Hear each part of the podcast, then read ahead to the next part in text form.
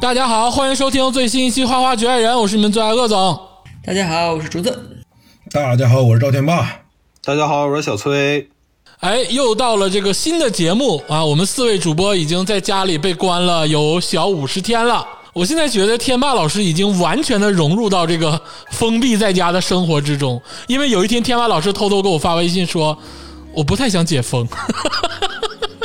对，你说你天天在在在家待着吧，是没啥意思。但是如果解封之后吧，你要让我去上班的话，感觉也不太想。嗯，而且我发现啊，就是像我们这种被困了这么长时间的这个这群人啊，就是如果马上让我们进入到这个工作状态和这个工作岗位中啊，反而会有不适应。对，就是说有点理解那个《肖申克救赎》里面最后那个不想出狱那个老头儿，是吧？哎，深了。我现在是已经逐步的开始有意识的调整自己的状态了，就是哦因为马上要那个复工复产嘛，我强迫自己做一些那个什么复产计划呀，还有什么审批文件啊，然后拉着几个员工开开会啊，啊，一点点得找回这个状态，强迫自己。哎，我也是，我现在已经就是开始做油条了。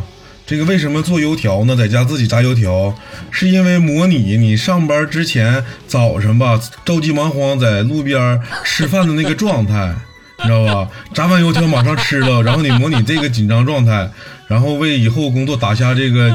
扎实的基础啊。这些啊，这些心血谁能看得到？像崔老师这种老板啊，殚精竭虑啊，为了复工复产啊，现在已经开始做适应性的工作了。其实鄂总也没闲着，鄂总为了适应日后的生活，已经开始跟刘畊宏老师跳舞了。啊，我觉得啊，这个四个主播里，只有我一个人是唯一啊连续的跟了三天的人。牛逼，给你鼓掌。而且是一个半小时啊，一点都不辣。哦，我半分钟都没有打开。这个我从小就不喜欢他的脸，就是一秒钟都没打开，我就看见表情包就够了。我跟大家说啊，刘畊宏为什么能火？就是我跟像我这种懒得动活的人，天霸是了解的。我们两个的健身房计划其实就最终也都是就是不了了之了。但是刘畊宏不一样，就是他能鼓励你，他说那些话，他会每每一秒钟都给你打劲儿。就是让你觉得你不是一个 loser，你能坚持下来。而且刘畊宏区别于健身房教练，健身房教练都是来吧，宝贝儿啊，再来一组。刘畊宏是说那种软话，就是那种哎，你一定可以，啊，你一定行，你坚持下来啊，你怎么怎么样。而且啊，就是他俩这个双簧配合的非常好。那天那天我听我听刘畊宏他媳妇儿说了一句话，我就一下子就领悟了。我说这两个人就是有阅历，有生活。他媳妇儿说了一句话，叫“男人不练腿，只剩一张嘴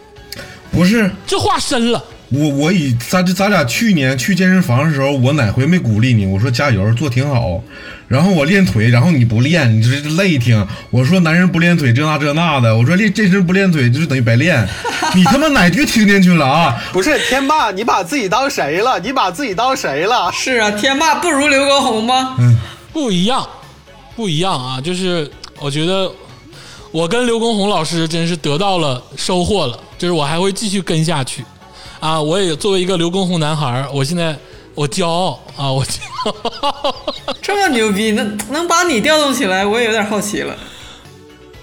哎我去，我《本草纲目》龙泉，龙泉跳走四十万人，我没走，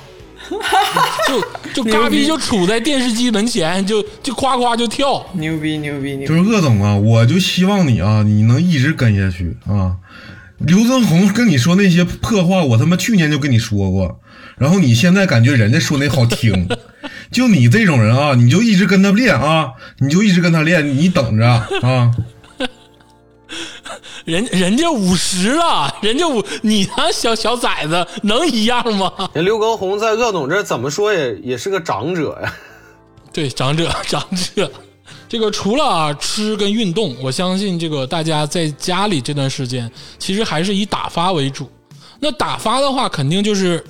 少不了这个看剧，比如 B 站现在出了一个这个啊甜剧啊《珍馐记》啊，还有这个《猎罪图鉴》啊，很多电视剧啊有好有坏，多多少少吧有一点这个下里巴人。今天花花局外人啊，想给大家拔拔高，想给大家这个啊。推荐一些你平时根本想不到的啊一些电影，哑剧，哎，给我滚犊子！哎，就是这个歌舞片，这个可太小太少了。因为其实早期的电影啊，大部分都类似于歌舞片。呃因为电影早期脱胎于就大家不习惯这个艺术形式之前，都是喜欢看就 play 嘛，就是那种歌剧什么的，总觉着没点歌怪单调的。对，而且这个不只是国内哈、还是国外，这个早期的这个电影啊，歌舞的元素非常的充沛。哎，说到西方啊，人家一直就有像百老汇啊、好莱坞啊这种专门有这些歌舞剧的这个盛产的这个地方。哎，你说到亚洲呢，哎，你看看这个印度，到现在都坚持着这个歌舞片的传统。每个电影大结局莫名其妙的就会跳起来。哎，比如说咱们都熟悉的《三傻》，或者是这个贫民窟的百万富翁，或者是这个什么霍霍什么巴利王，这都是有歌舞元素。这个歌舞片啊，其实对于像咱们的这个爸爸妈妈、爷爷奶奶很熟悉。国内早期的电影长影啊，或者是上影啊之类的，都是歌舞片起家。但是不知道为什么，就可能近三四十年，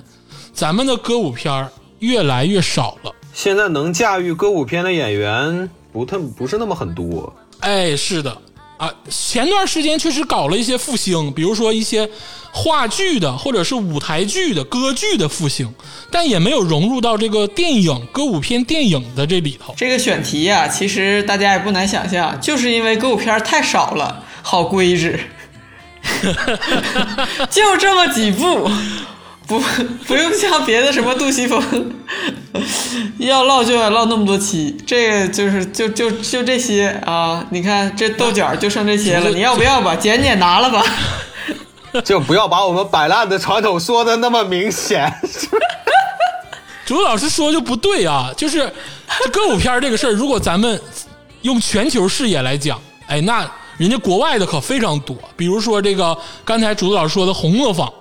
哎，芝加哥，马戏之王，哎，这个呃，马戏之王也是歌舞片吗？哎，比如说这个拉拉烂，呃，这个拉拉的大地啊，拉拉烂的狮子王，哎，这些咱都不唠，呃为啥呢？这都是人家国外的。咱们聊一聊这个最容易入手的、最容易进入到这个歌舞片环境的，就是近三四十年的这个国语歌舞片。这个选题啊，不是摆烂，这个选题是精益求精，对，哎，是好，哎啊，是打到听众的心里。所以说，我们啊，这个尤其是咱们这个新听众或者是小听众，我觉得可能看到国语歌舞片的这个可次数非常的少。我我甚至怀疑这种犄角旮旯，对我甚至怀疑有的这个朋友们就没有看过。所以说今天啊，这个花花局外人拿出四五部，呃，有几部是纯歌舞片，有几部是有歌舞元素的，哎，这些这个华语电影推荐给大家。哎，哎哎，让大家在这个疫情期间啊，能坐在这个电视机旁或者是坐在电脑旁，感受到这个歌舞片的魅力。这个我们一共啊总结出这个四部半，哎，这个歌舞片儿或者是有歌舞元素的这种电影，哎，基本上都是这个华语创作。对，就是一拍脑门子能想起来的。哎，对，但是质量呢，我我有啥说啥啊，总体质量参差不齐，嗯但都值得一试。嗯，就是一个大个儿带带一些其他，啊，对对，就是一一一两个大个儿带其他。这个首先啊，咱们这个把这个大个儿先请出来，就是咱们肯定得先把最好的亮出来。这部片啊，基本上就等于近三十年华语电影歌舞片的神，你是我的神。给你下跪了。哎，接下来咱们就把大个儿先拿出来，哎，这绝对是这个近三四十年华语歌舞片儿啊最大的大个儿了，得是两米二五那种大个儿，就是哎，如果爱，Perhaps Love，啊，这个就是我今天要推荐的这部电影《如果爱》，呃，哎。导演呢是陈可辛和赵良俊。我啊，哎呦，陈可辛老师，陈可辛啊，就是我，我不管你们认不认可啊，我自从看完《如果爱》，然后当然这段时间也一直在看电影，我把《甜蜜蜜》也看了。嗯，就我现在觉得啊，就是所有说华语的，不管是粤语、国语，什么闽南话，就无所谓啊。就所有黄皮肤拍爱情片儿，就没有人能拍得过陈可辛。哦，我觉得不只是爱情片儿，陈可辛主要是很多人说他就工匠，就匠气美美，就是而且跟商业结合的非常好，这都是真的。但你只能说他是那那这么说来，人家是水平更高的。就我觉得他各种类型都有尝试，然后都都还特别不错。就是你像武打呀、剧情啊，这这这种的，也都很很有。就这个人就是太聪明了，我觉得。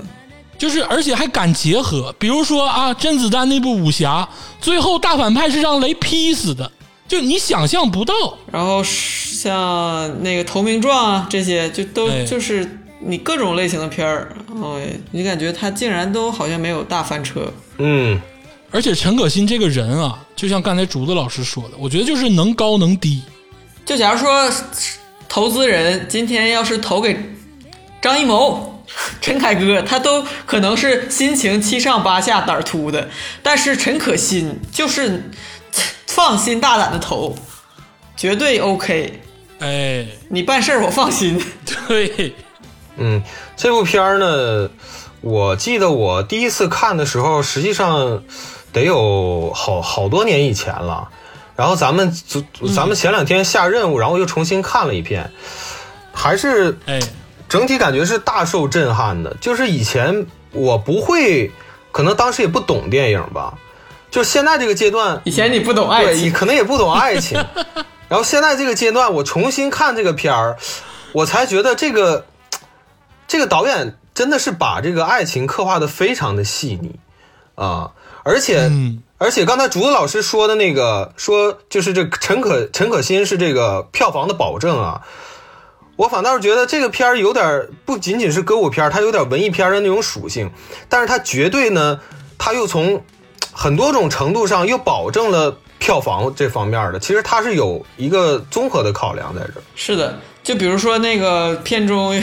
就有一个现在很多年轻人都不认识的一个韩国演员，就是因为他当时是大大火的那个大长今的男主角，嗯所以那个票房考虑用了他。还有，但是就是我就是说，他不仅经受住了当时的商业和票房啊等等这种东西，和还以及口碑，现在这么多年过去啊，依然有很多呃时过境迁的人翻出来看，包括现在非常多的年轻人啊，零零后要去看这个电影，原因是因为金城武的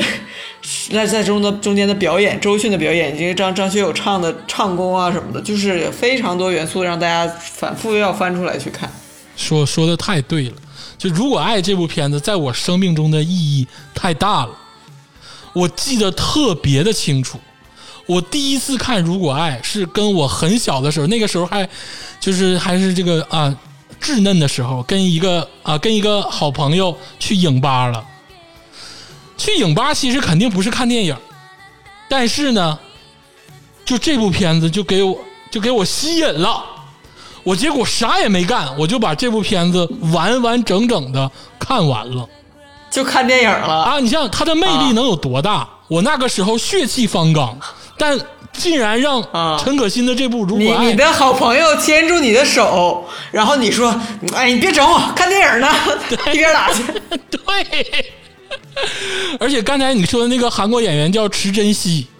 演大长今，而且这部片子不只是池珍熙，那真的是牛逼演员就一个接一个这牛逼演员里头还有薛之谦，啊啊！这薛之谦在里面我都没有看到他，我是后来看演员表才看着他。他他演了那个《勿忘我》这部戏的里头一个剧务的员工，哦，那这这种龙套角色还能上演员表呢？对，但 说回这个电影，就是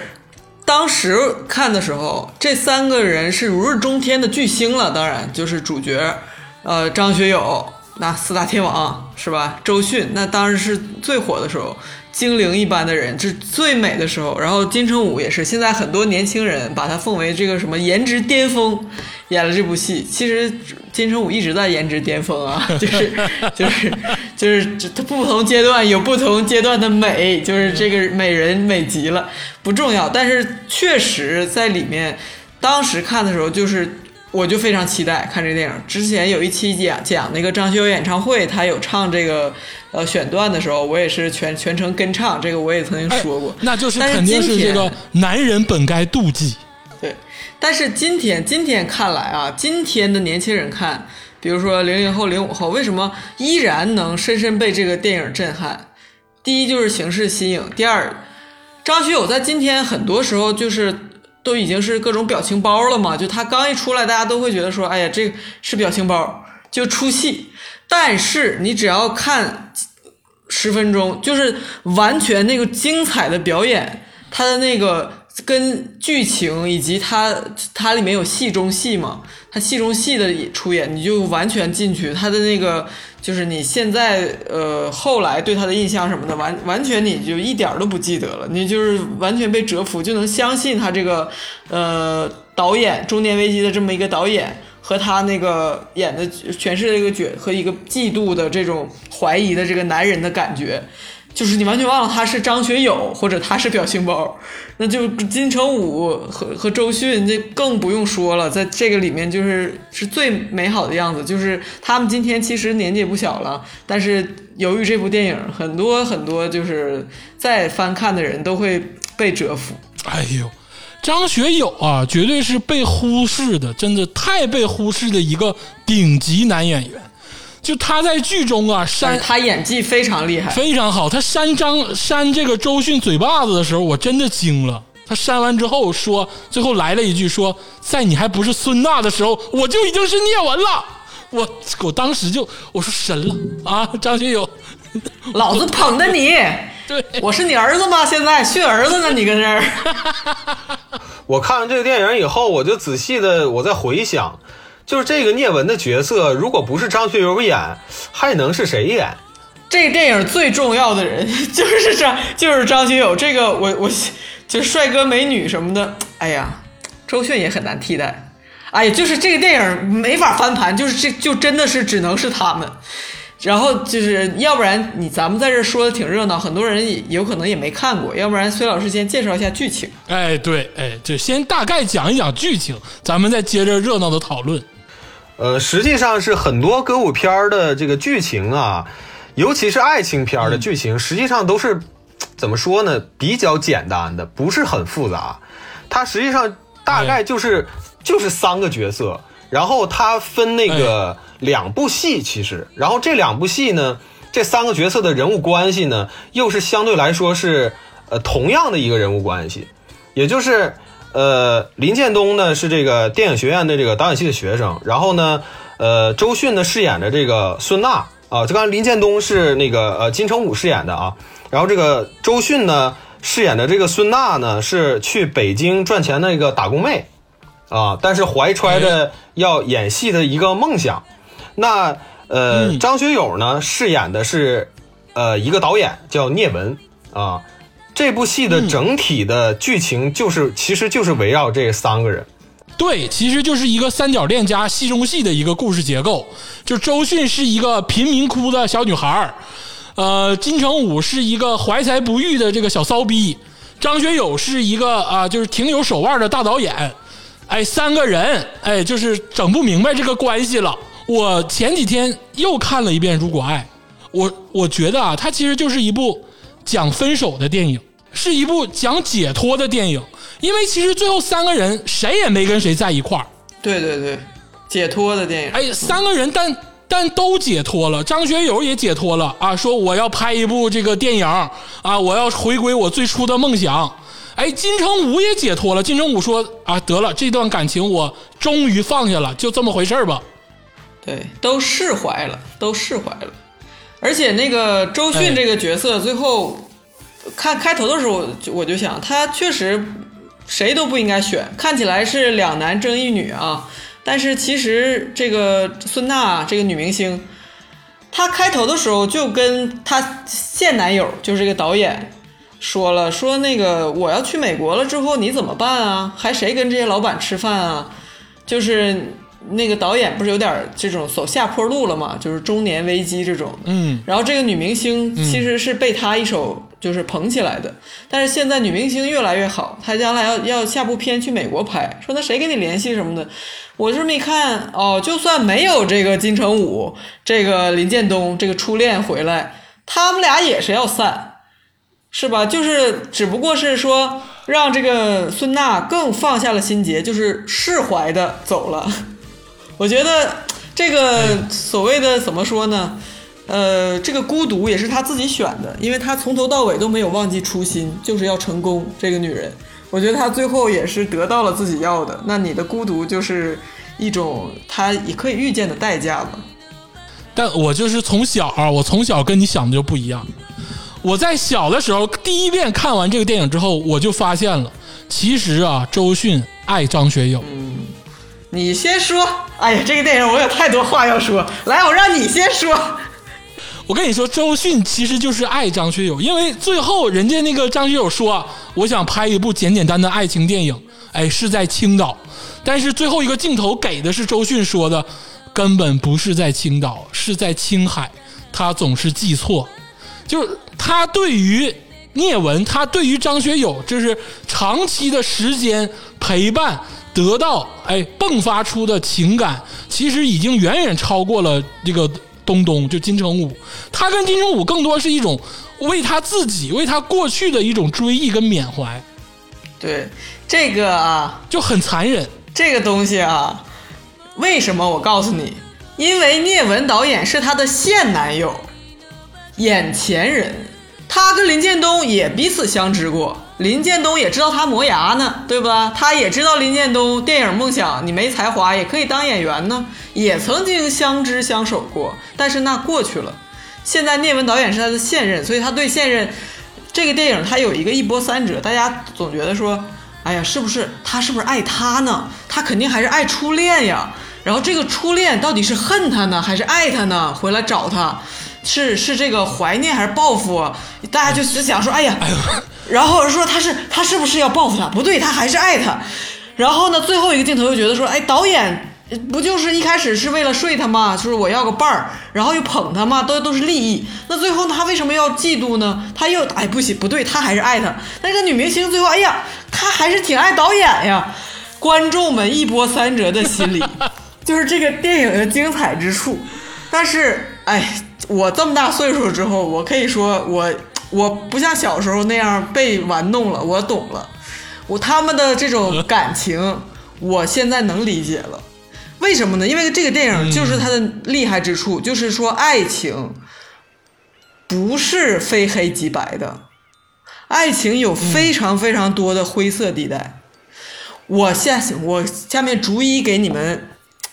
就是剖析一下这三个人心心里的这个心里的这个原罪。为什么说这个不是一个？很多人说这这个电影太现实了，又有很多人说说有人说太残酷、太真实了，有人说太假了。这就是他，这就是他让人让人把这个爱情的全貌试图展现出来的一一个一个尝试。哎，确实有这种，就是屎里找糖，糖里有屎，然后再在屎里找糖的感觉。真的是这样，对，太精准了。下面我就说一说他们三个人分别各自的这个原罪，就我下达原罪，就是先说这个女女主角啊，就是这个孙娜，嗯，就是她是一个她是一个农村姑娘，然后一步一步哎，就是怎么说呢？不管你说潜规则呀，还是说打拼，就是到了现在是一个大明星。哎，这个是我似乎是我印象中一个，就是至少不管当年看我就很震撼，现在我想来想去依然是，就是尤其是在华语电影里面一个我非常不出其右的一个不完美的女主角，就是非常非常，呃。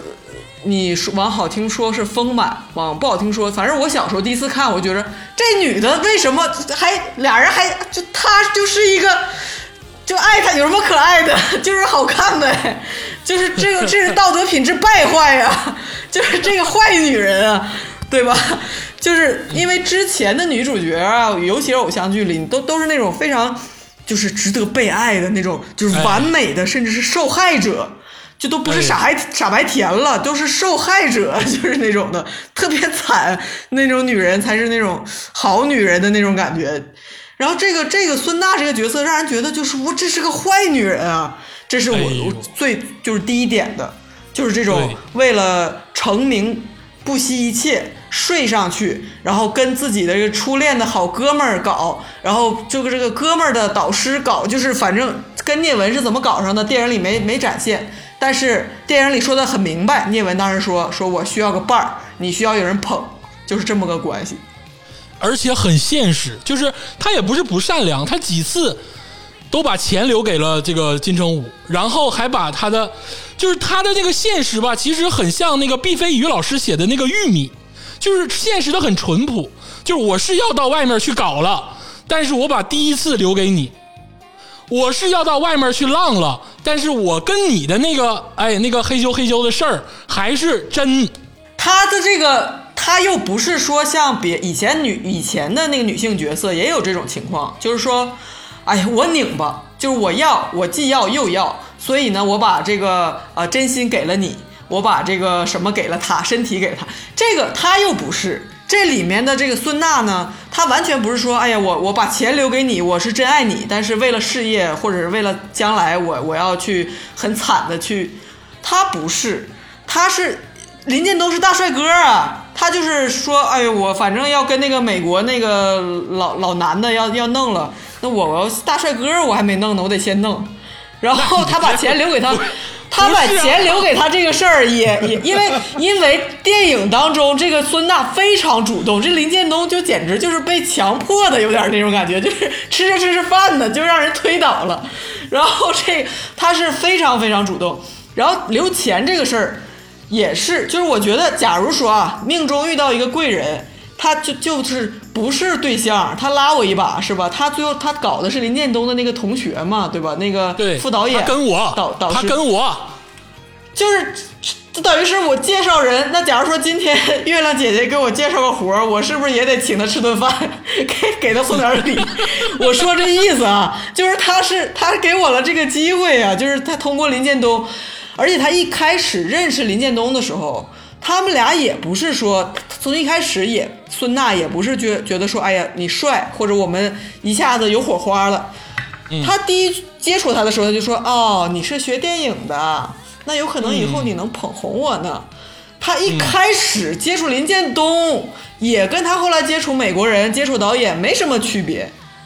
就是也是有一些有一点觉得说，哎，我能不能用上你？我我在里头这个夸一下这个摄影摄像啊，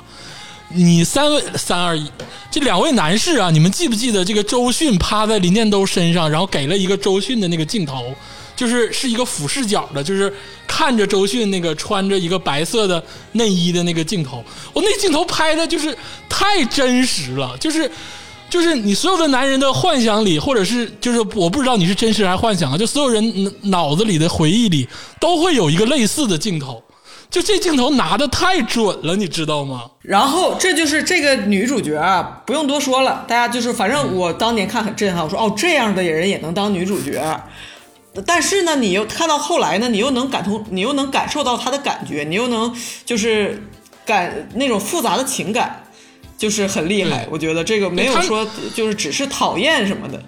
最后，池珍熙给他的那个回忆录那顶上的照片多像巩俐，当然他肯定说的不是巩俐啊。我就是那个意思，就是你就感觉就是他他也是在奔跑，就是特别像秋菊打官司里的那个，就是这个角色有太多太多层次了，就是非常非常丰富，呃，五味杂陈。然后呢，这不用多说，大家都都很理解。然后第二呢，说说这个林建东，就是金城武饰演这个角色美男，嗯 就是就是这真的是大帅哥。然后呢，非要靠才华吃饭。他他是什么呢？这个人他是一个，呃，很多人一开始看的时候觉得说，哦，他能有这么痴情的男的吗？十年了还忘不了这初恋，然后而且当时伤伤的那么深，就把你耍的团团转，然后十年了还还年年回去录音，又去回忆什么的，然后现在都已经成大明星了，然后还还那个什么女的玩不着，就还在还在这儿跟这这纠结这点事儿，真的假的？到后来又又有另一部分人的极端是觉得说，这个男的就是为了报复啊，他就是铺垫这么多，他就是为了恨，因为当时你把我甩的那么惨，然后今天咱俩我片酬也不要啊，就是不是他不是不要啊，就是片酬低，活儿累，但是哎，我就为了恶心你是吧？这就是因为女主角是你，我就要偏要接这个戏，然后嗯。好把你骗回去，然后报复你，就是我也甩你一次。就很多人又是这这么觉得，说这个人报复心真真重啊，是？就是就是是是这样，好很拧巴这种感觉的。后来呢，他又回去找他，觉得说，哎呀，就是，呃，报复过了之后也也有点就是后悔了什么。其实没这么简单。我觉得这个人也非常真实，就是他是一个非常低价值感的人，他的爱情他自己也搞不懂，就他对这个孙娜的爱情到底是爱还是恨？就是他爱情的这个灰色在于什么呢？他是一个没有什么才华，他自己把自己后来也说得很清楚，他是呃想当导演，但是没才华，学了一溜十三招，他就是没有那个没有那个天分，所以他必定要失败，而且他这个人就有些呃懦弱，有些就是他根本不是怀才不遇，他自己就是就是不行当导演，嗯，然后他明明长得很帅啊，他同学就说说，哎，要不然以后捧那个建东吧什么的。然后到他就是这个人又拧巴，你知道吧？到孙娜去不惜一切的，孙娜有一句话说：“该懂的我十年前就懂了，现在是你不明白。你现在不也为了钱当明星了吗？开始呃重视到自己靠脸其实非常好，你为什么还要把我往回拉呢？又要又要什么重旧事重提？其实你现在不也很很很好吗？就是没没有什么不好的呀，就是帅哥就该就该演电影，向前低头，很好啊。然后呢，他他现在做着这个活儿呢，他又他又觉得说，啊，我他有一句台词说孙娜说，我最痛苦的事情是我爱上了让自己鄙视的人。哎，对，最后他，鄙视孙娜是一个这样为名利不惜一切的女人，那她自己呢、也走上这条路，而且又笨，又比人家晚悟了这么多，而且又被人家甩了，她还又爱，还又记记着人家，所以她这个人是非常低价值感的。她鄙视孙娜，意味着她更加鄙视她自己。所以说她她的这种呃在拧巴，是吃安眠药啊，然后又觉得说为什么一个大明星又又是十年来纠结这个事儿，就是因为他的低价值感。这个事儿啊，我得补充一点，就是因为毕竟也是如果爱的八级学者，就金城武这个角色呀，其实是有背调的，他其实是一个富家公子被家里赶出来。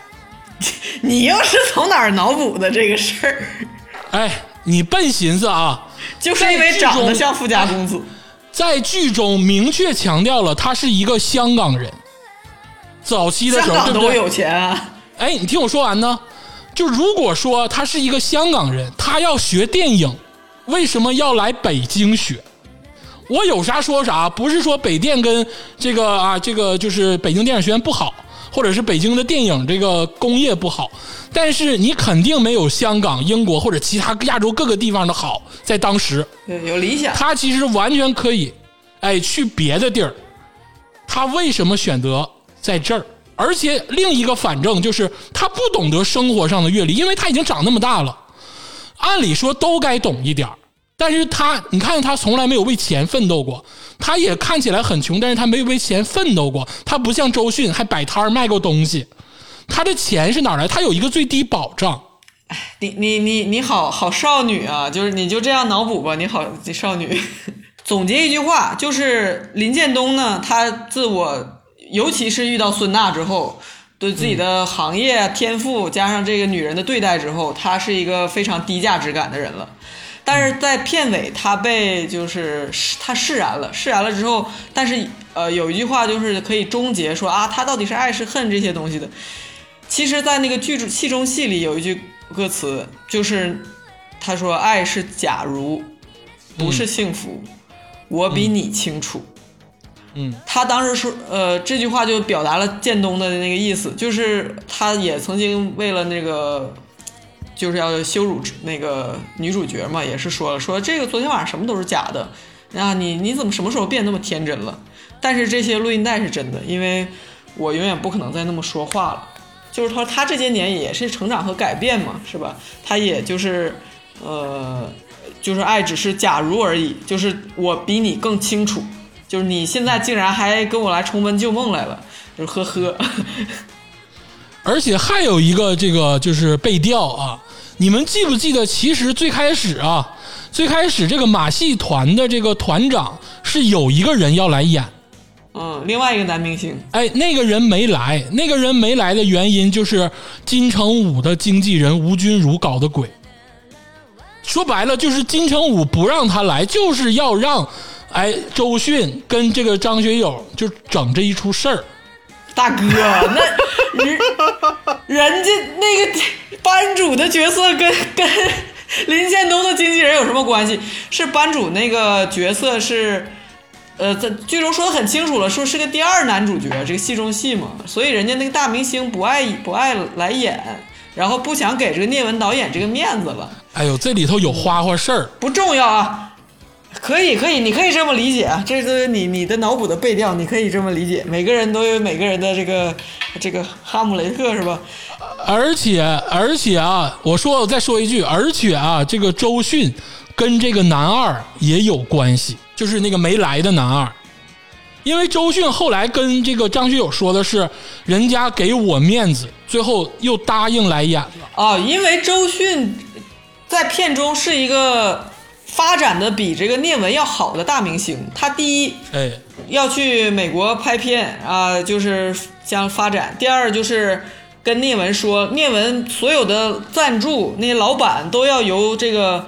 孙娜去联系，这个女明星去联系，然后包括他要用的男主角、男演员也是这个这个孙娜要去帮他联系，有点就是这个怎么说呢？啊、陈红是第一选角导演这个感觉。我就我就知道你得说他，我刚才我话都在嘴边儿了。没有别的意思，就是说他确实发展的势头要比这个导演要好。这个导演聂文中中间中间恼羞成怒的说过嘛，说你就、你就实实在在跟我说了吧，聂文你已经完蛋了，不行了，你拍不出来好东西了。越来越像，对，聂文当时已经是，已经是他的生涯属于在下坡路了。嗯，对，一一开始是他捧这个孙娜，后来是孙娜要帮他了，有点这种感觉。因为刚开始就有，刚开始他就有讲过那个他在那个面馆吃面的时候，他就说我这最近就没什么胃口嘛。他直到最后，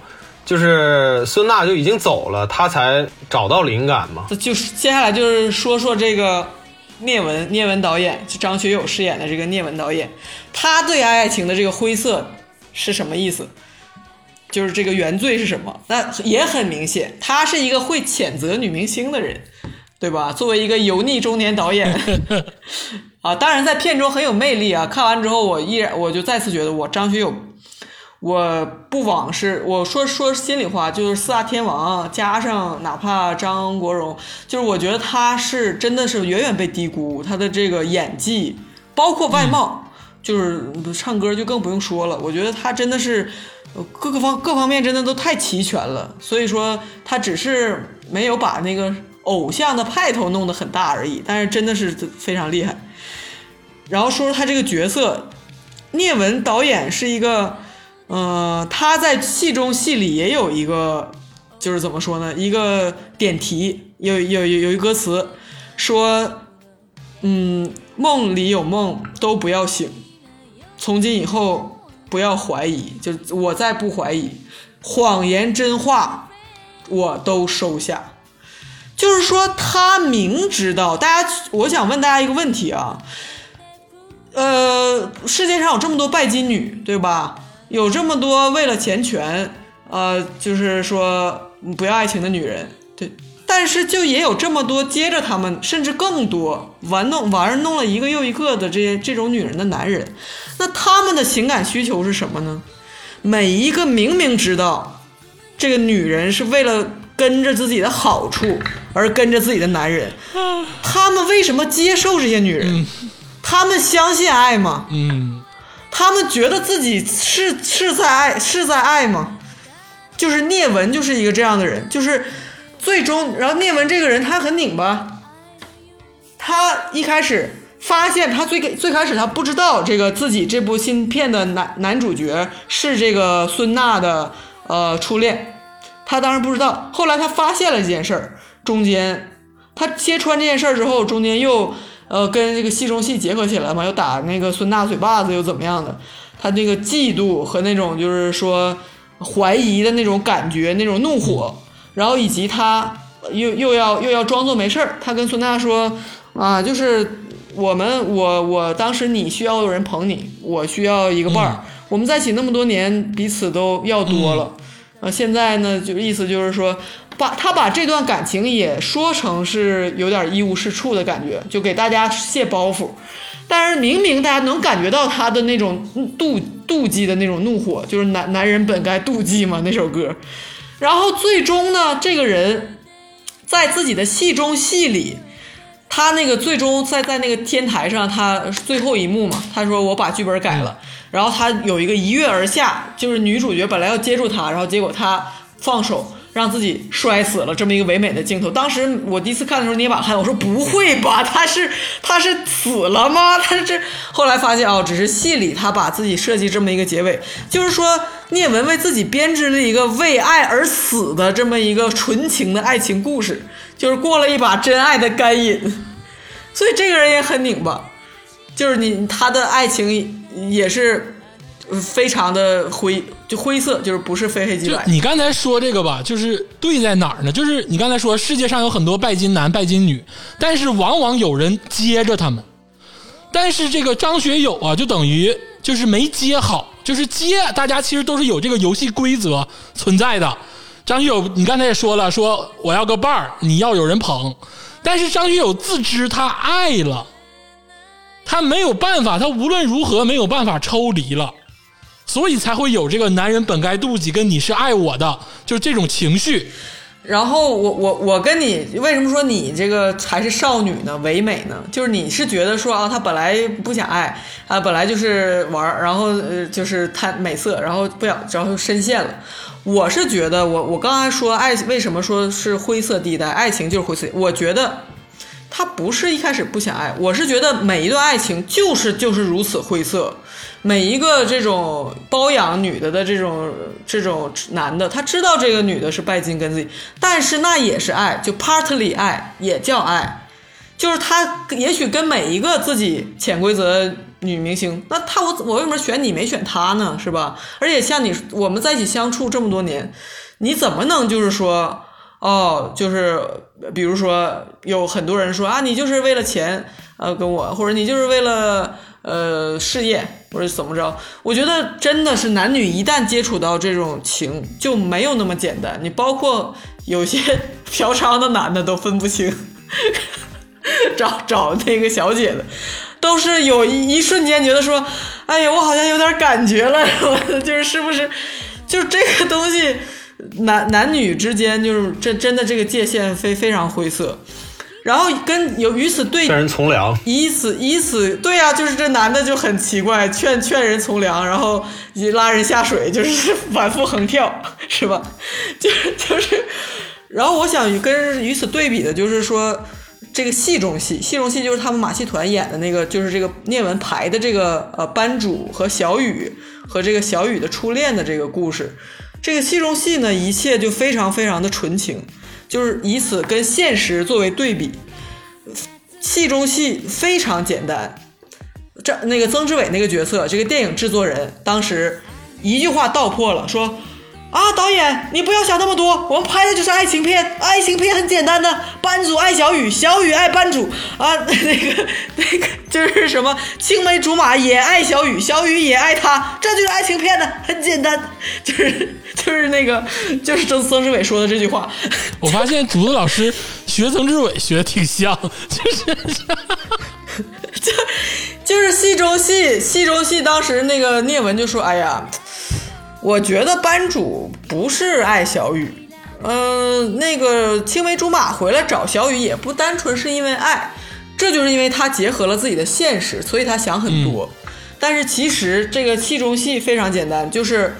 班主爱小雨，他最后为了小雨都自杀了，就是为了成全小雨，是吧？然后呢，小雨也非常简单，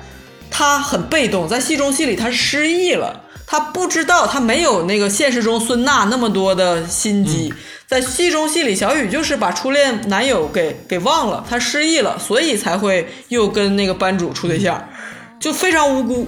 然后就单纯，然后那个戏中戏里的青梅竹马回来找小雨，也也不是为了报复，就是因为爱，就是非常非常单纯的一个一个就是纯纯爱故事。所以说，这个戏中戏跟他们现实三个人的关系就形成了一种张力。最后就是呃，班主最后总结，他最后一句唱词就是，呃，忘了忘忘了忘不了，是留下一个爱情故事嘛，就是所以 perhaps love 就是爱情故事只能是。我得为班主说一句话啊，就是你刚才忽略了一个重点，就是在小雨失忆之后，班主帮小雨编织了一个美丽的回忆。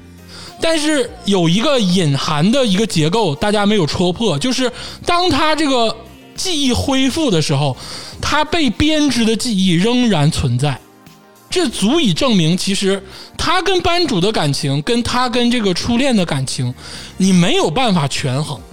那你说被编织的记忆加上后续的生活留下的痕迹是真是假呢？就是这个东西就是 perhaps love。是的，就是这个爱情故事的完美或者令人玩味吧，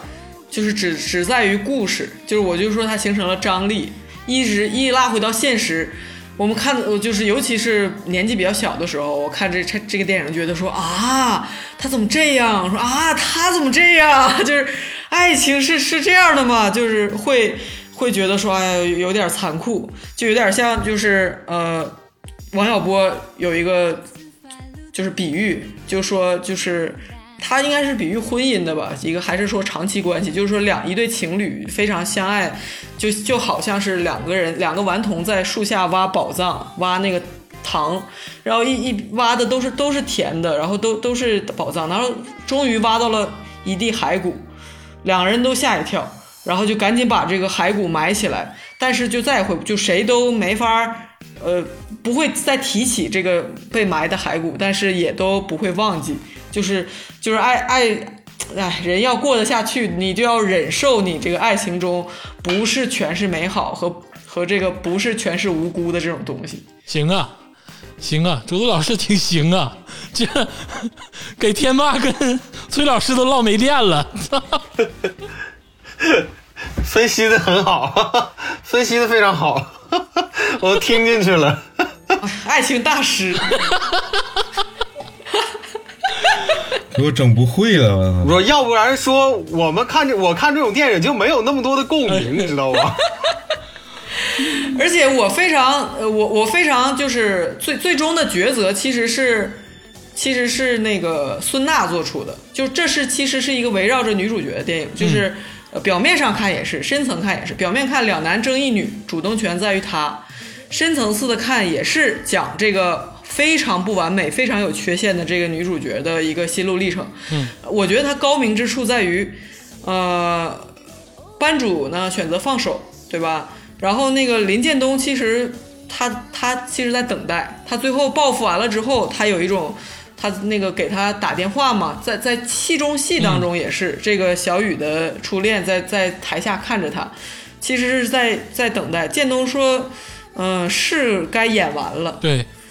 但是呢，就是他最终也秒懂了，秒懂了这个孙娜放弃了他，他就说那个不要忘记回忆就就好了。然后那个那个就是孙娜就是没有没有沉默。下楼，他要就是还对，所以说我觉得这个很高明，就是说他如果说跟林建东又比如说啊兜兜转转回到初心，重新在一起，那么就等于仿佛否认了这些年中所有的这些他不管是不择手段的，还是说嗯嗯没有办法的这这些奋斗，以及所有的这些岁月。包括聂文，刚才你也说了，他跟聂文就没有爱吗？对吧？他们明明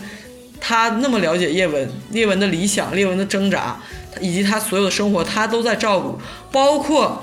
聂文之前的那个导演，包括建东的同学，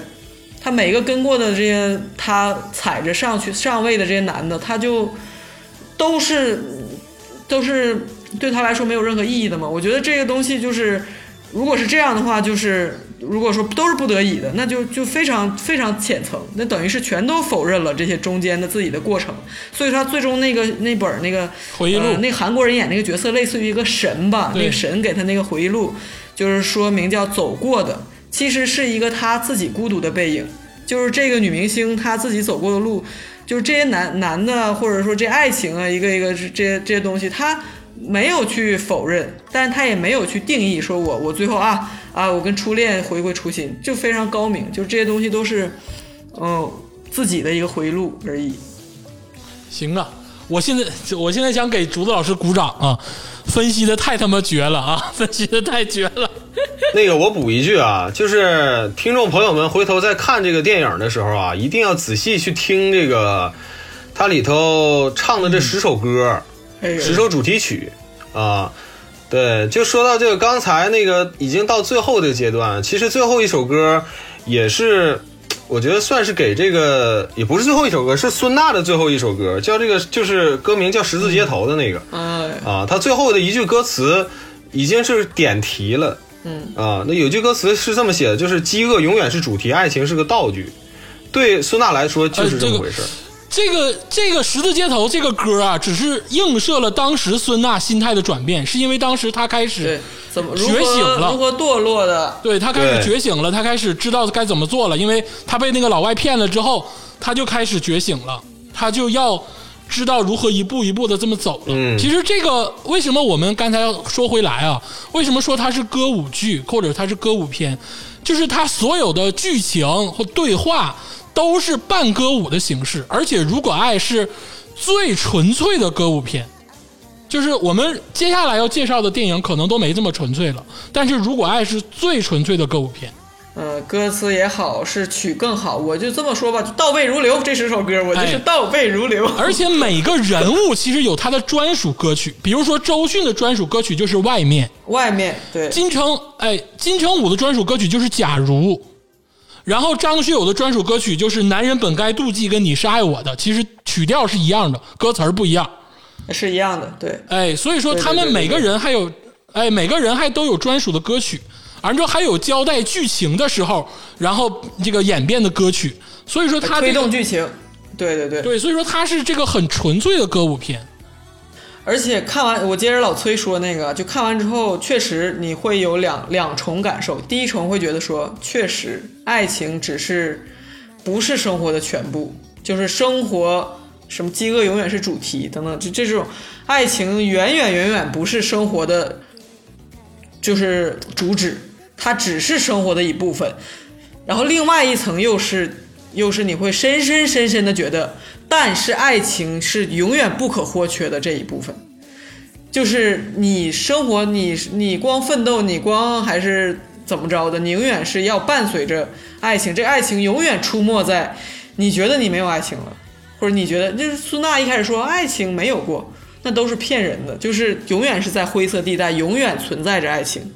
所以说，在那个 Perhaps Perhaps Love 最后那个主题曲，那个如果爱这这个电影主题曲，在那个片尾曲也也点的很很明白，就是只要你不能释怀，就是触碰到了爱。他没有说什么是爱，或者是你是否拥有爱，就是用到生活中你触碰到了爱，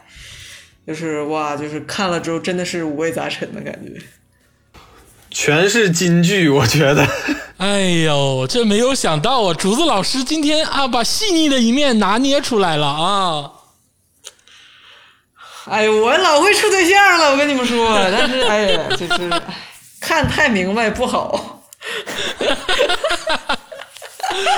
好了，这个我们这个先暂时告别《如果爱》啊，这个最后再说一句，《如果爱》是近二三十年华语影坛最牛逼的歌舞片，今生一定要看的一部这个华语歌舞片电影。咱们这个稍微休息一会儿，听一首好听的歌曲，接下来再给大家推荐其他这个类歌舞片或者是这个有歌舞元素的啊华语电影。哎，咱们稍微休息一会儿。Please don't see just a girl caught up in dreams and fantasies. Please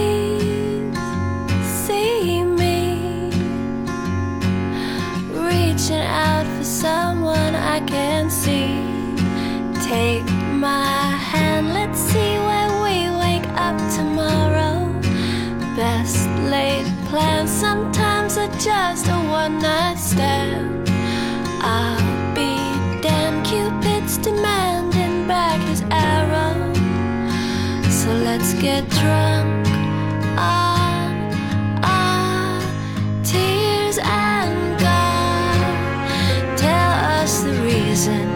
wasted on the young. It's hunting season, and this lamb is on the run. We're searching for meaning, but are we all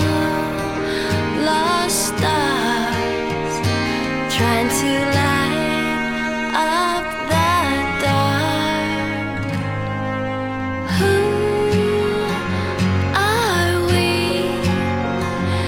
just a speck of dust within the galaxy. Woe is me if we're not careful, turns into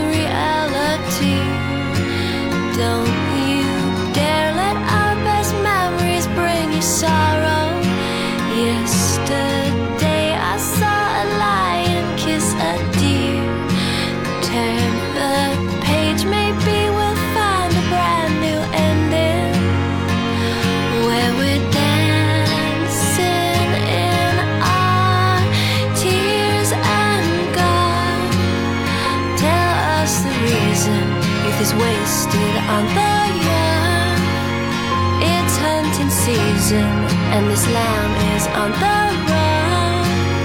We're searching for meaning. But are we all lost stars trying to light up the dark? I thought I saw. 哎，一首如此经典的歌曲啊，咱们继续咱们的这个电影话题。这个上半趴，竹子老师介绍了这个啊一部完美的电影啊，《，per hyper's Love》啊，如果爱。这个接下来啊，其实还有几部，就虽然说这个距离上或者是这个实力上啊，当然肯定不及《如果爱》，但是也是值得一看的，有歌舞元素的哎，这个几部电影。首先就由这个鄂总啊给大家推荐一部，也是一个早期的哎这个港片儿，叫《爱君如梦》，这也是一部这个群星灿烂的一部电影。是的刚才说如果爱有这个金城武、张学友啊、周迅，也有四大天王，也有这个奶油小生啊，当然金城武不算奶油小生啊，就是也有大帅逼啊，也有大美女。爱君如梦一样是这个实力上，至少是演员实力上绝对不输如果爱的一部电影。我先说他的导演是谁，他的导演就是著名的哎这个刘伟强老师。说刘伟强，大家可能有点迷惑，刘伟强是谁啊？肯定啊，张艺谋我知道，刘伟强我不知道，《无间道》你知不知道？基本上半壁港片儿都有他的参与，跟陈可辛一样。你搜搜陈可辛，搜搜刘伟强，所有的港片都会有他，不是，要不然就是摄影，要不然就是监制，要不然就是这个演员，要不然就是导演，就总得有他。哎，刘伟强就是这么一个人。接下来再说说这个《爱君如梦》的这个演员，演员有谁啊？安帝刘、刘德华、梅艳芳、吴君如、应采儿、陈冠希、林林家栋家栋、肥肥仔聪、郑中基。你说我跟你说，就是香港当时最红的人就，就已经混到一块儿了。感觉是《无间道》的班底，然后陈可辛出个人，出个吴君如。对，我看见我我我看见这个陈冠希跟这个林家栋他们交易，我就总感觉好像没好事儿。而但是这部片子啊，就是不像是什么《无间道》什么有这些黑帮或者是危险的元素，它其实本身是一个非常童话的电影，对，很温馨，很童对话。，很温馨。其实也是一部爱情片，就往往歌舞啊，就是这个歌舞片儿它描绘的更多的是爱情片儿哎，这个《爱君如梦》讲的是什么呢？就是一个很简单的故事，是一个灰姑娘的故事。就是吴君如扮演的一个，就是一个香港底层的一个打工仔，但是呢，他爱上了哎刘德华饰演的一个这个国标舞拉丁舞老师。但是这个啊、拉丁舞老师呢，又因为生计，不得不跟梅艳芳这个大富豪结交，形成的三个人的三角恋，也是三角恋。哎，就就也是三角恋。这我其实爱情片儿就是三角恋，对爱情片，爱情片一般都是三角恋。我其实看这个电影前半段，我觉得它是一个性转版的，像你说灰姑娘，就是。就我感觉这个刘德华这个角色是一个通常爱情片里那种左右为难的这个女主角的感觉，就一边是霸霸道总裁李泽言 是这个梅艳芳，对不对？然后另一边另一边是这个穷小子，然后但是就是对他好，就是欣赏他，就是这个配置。到后半段才感觉吴君如是有这个灰姑娘的属性。一开始我感觉就是就跟那个一百零一次求婚似的，你这正常人都得选梅艳芳啊，这霸道总裁，这这是不是？但是这个片儿啊，其实我也是看了很多遍，因为这个我们身处于长春这个特殊的地界，有一个频道就叫长影频道。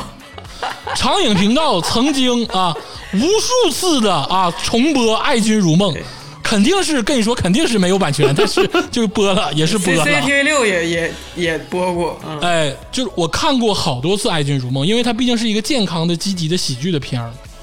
但是我现在回看，哎，我现在回看《爱君如梦》，我发现其实也没有那么简单。就是在这个片子里，如果大家看一遍，大家就就会觉得啊，吴君如就是个傻帽，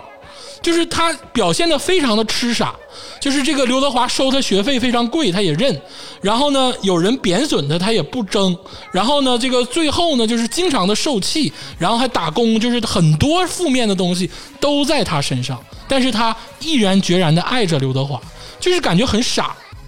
但其实不是的。就是吴君如是一个社会底层人，他经历了很多困苦，他在很多地方打过工，他知道所有这个世界的规则，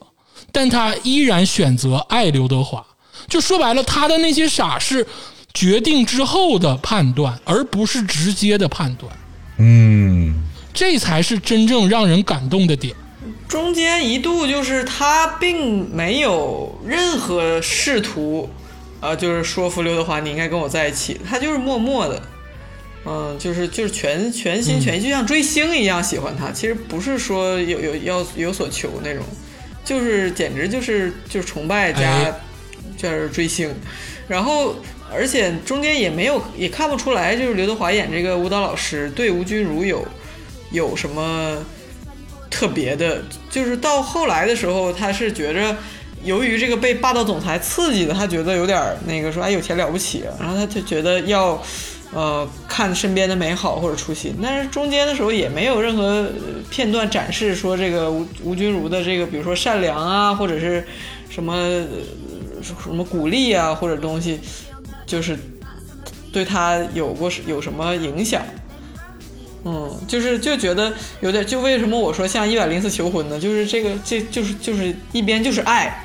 纯纯爱，然后就是付出，说我为你撞车，或者我为你就是你就你就反正我就是我的生命就是用来爱你，然后另一边就是说蓦然回首，就是哎呀，那这比那个虚无缥缈的要强。而且这个说完吴君如啊，再说说这个刘德华跟梅艳芳。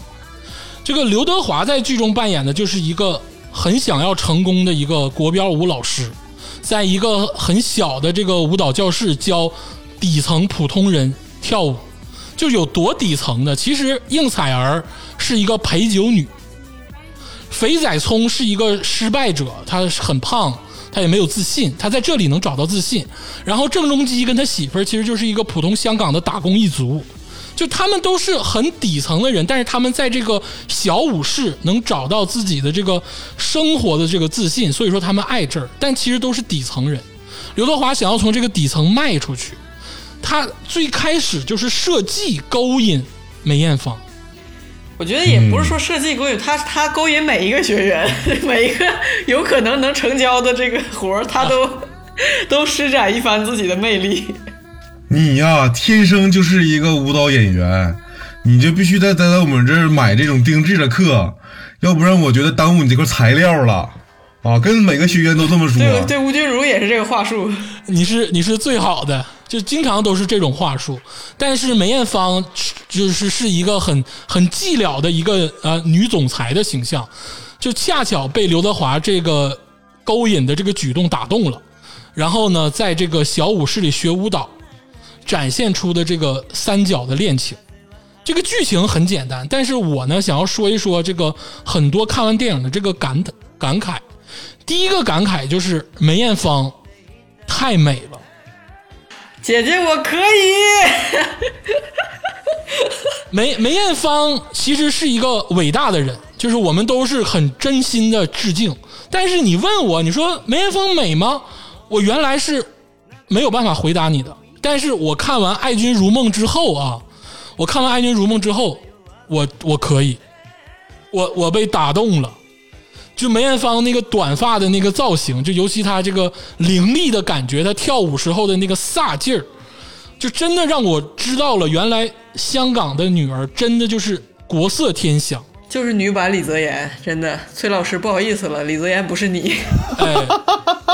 哎呦，这个范儿拿的太准了，而且不是那种一板一眼的霸道总裁，他一颦一笑就是软下来硬上去都可以，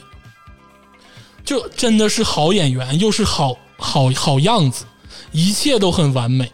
但是很不幸的是，梅艳芳老师拍完这部戏，其实不久之后就就就就走了，这也算是他生命后期的一部电影。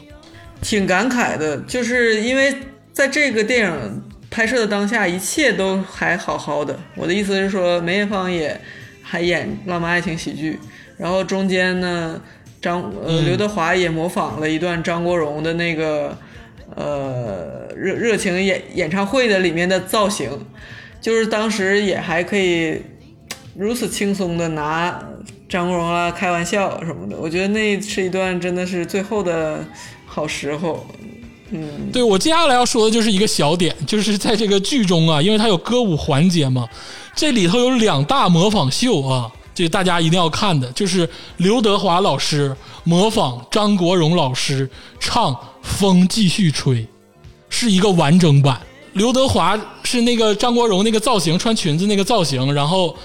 就是声音呢，就是又是他自己的唱腔，又在模仿张国荣，很很有韵味。我当时看完之后，就是又想笑，然后又在流泪。就是对于这些我们这些老人呢，真的是很打动我们。还有一块儿就是这个林家栋老师模仿张学友老师 唱《暗恋你》，对，哎，这段才拿得准呢。我跟你说，就林家栋那个不是全套啊，其实就是一半儿的这个过程。但是林家栋把张学友那个唱歌的时候那个一颦一笑，就是他的那个勾了个腰，然后来回摆，歪歪个头，就是 把张学友老师抓的太生动。林家栋真的也是一个好演员，他就是长相有点没有腥味儿，但其实真的演技也很棒。而到最后再总最后再总结一下这部电影啊，这部电影其实像《如果爱》一样是没有一个真正的圆满结局的，但它本身是一个大联欢电影。就这个开心其实藏在了悲伤之下。说白了，到最后为止啊，是这个梅艳芳喜欢刘德华，但刘德华拒绝了梅艳芳。然后呢，刘德华邀请了吴君如跳了一支舞，但是这个片中明确表示，刘德华跟吴君如其实也没有在一起，就在没在一起也不好说。说白了，其实很扣题。扣题在于什么？就是我爱这个人，就像一场梦一样，或者是我其实是在梦里爱上了这样一个人，也就是所谓的爱君如梦。这三个人其实都有各自的奔赴，他们不会啊谁跟谁在一块儿，但只是恰巧在这个时间段，这个舞蹈教室，他们有了这一时刻的缘分。嗯，就最后如果说你要往深了探讨的话，这部片子也不是有一个圆满结局的片子。而且我极度怀疑刘德华跟林家栋是 gay gay 的 对，真爱其实是林家栋。啊，对，这但是总之还是推荐大家去看一看这部电影啊。这部电影这个有很多的这个歌舞片元素，比如说他们在一起哎跳了一个这个很广东的一部歌曲，叫这个梁仔爷，哎，就是他们这个一起集体 BBQ 大联欢的时候，很多的那香港电影都有这首歌，什么东成西就什么这种，就是恶搞的。哎，但这个歌曲其实是翻唱于这个朱莉伦敦的这个 Never on Sunday。这个如果说哎想要看一看这个当时香港鼎盛时期的明星，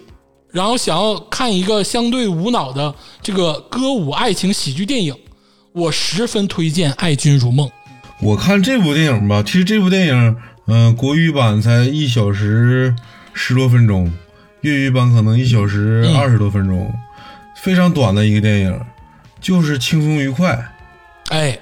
然后我看这部电影吧，其实我最大的收获呀，就是这个这些以前呐，看那个电影看那么多遍都没觉得，现在才发现刘德华身材太好了，就是人家跳那小舞步吧，就是好看，你知道吧？就是嗯，现在是现在你在看那个呃，有一些舞蹈的这个学校啊，或者是咱们现在看的现在影视剧里面跳的一些舞啊，就是他那个腰哎，那个一转就没有刘德华那个味儿，你知道吧？刘德华走步的那个一颦一笑，那个小步走的那个样子，哎呦我去，就太有。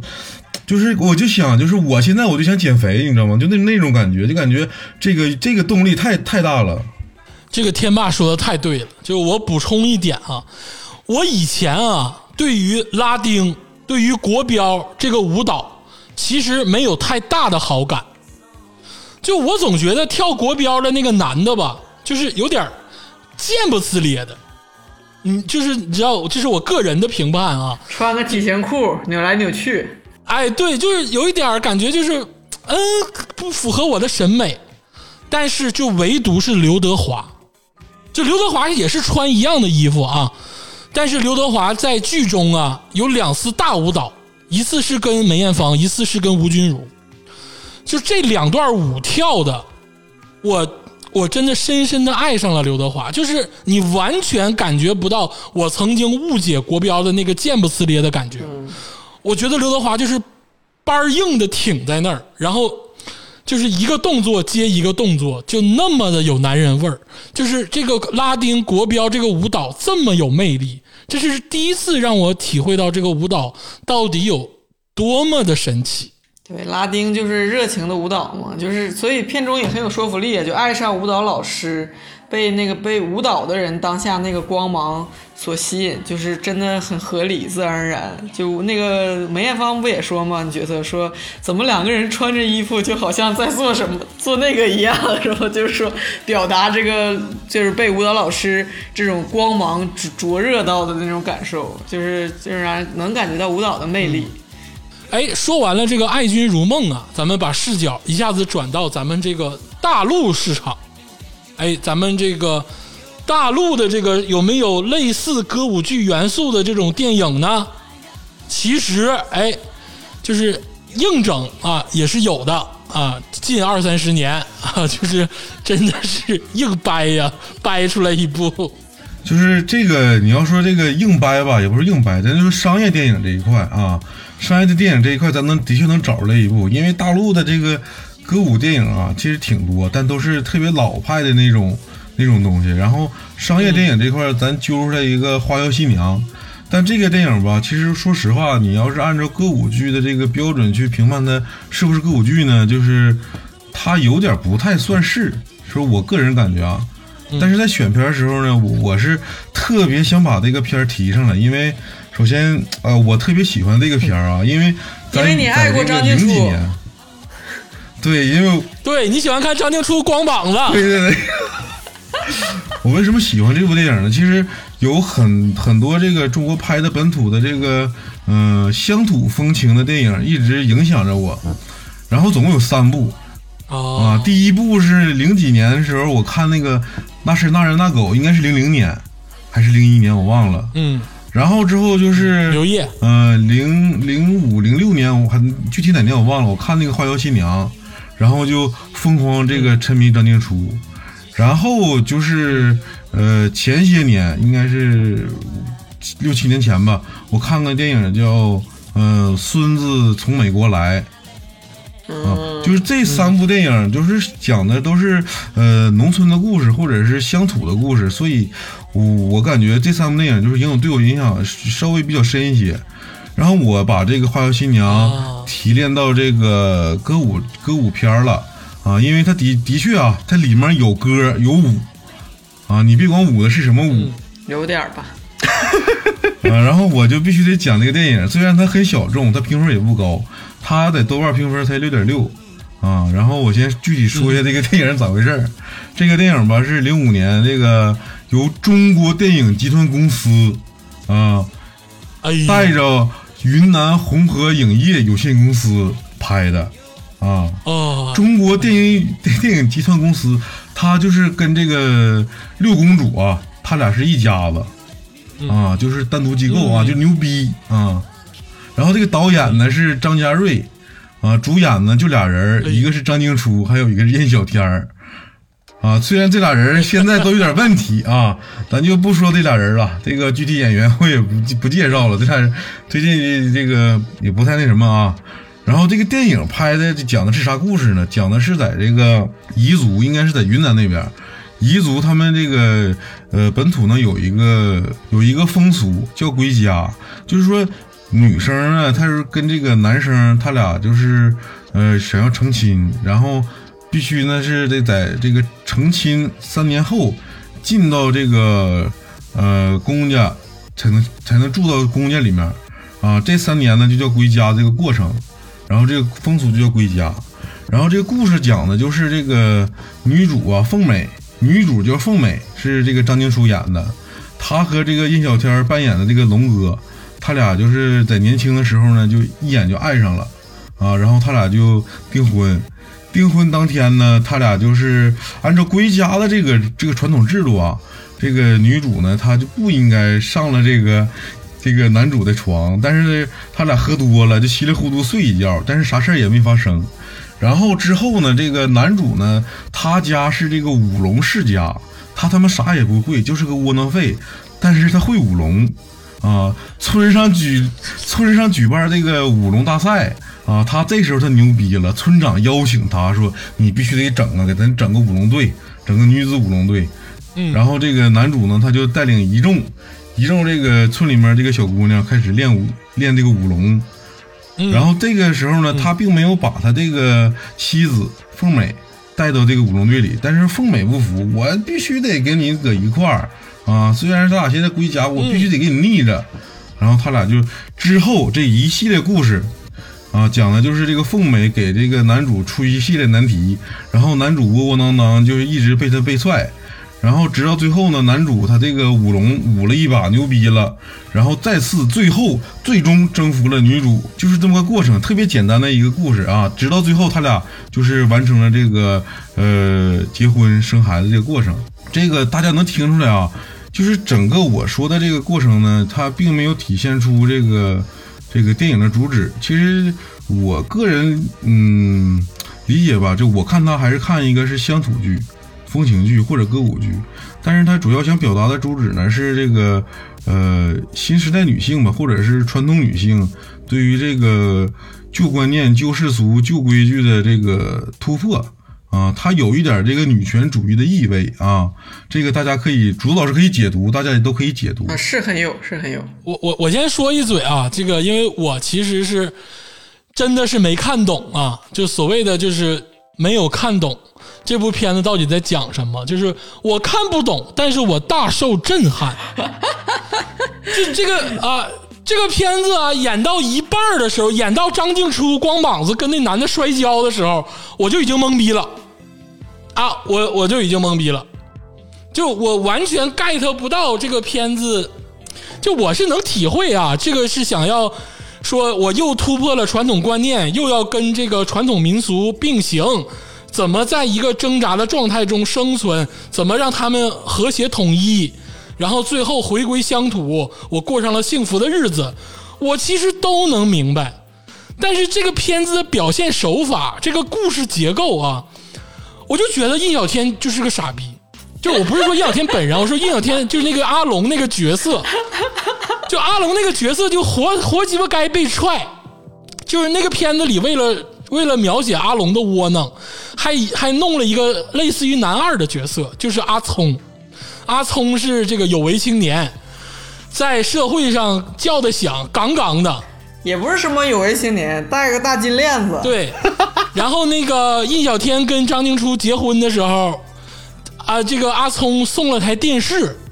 啊，当时这个电视彩电老老牛逼了，然后呢又这个商演，就是老多事儿都是阿聪办的了。然后这个导演吧要的特别多，他又想要这个这个新时代进入到农村给所有人的冲击，又想保护传统，又想描写爱情故事啊，又想把这个人物都立住。结果就是我看完之后吧，我就觉得稍微有一点点 bullshit。鄂总啊，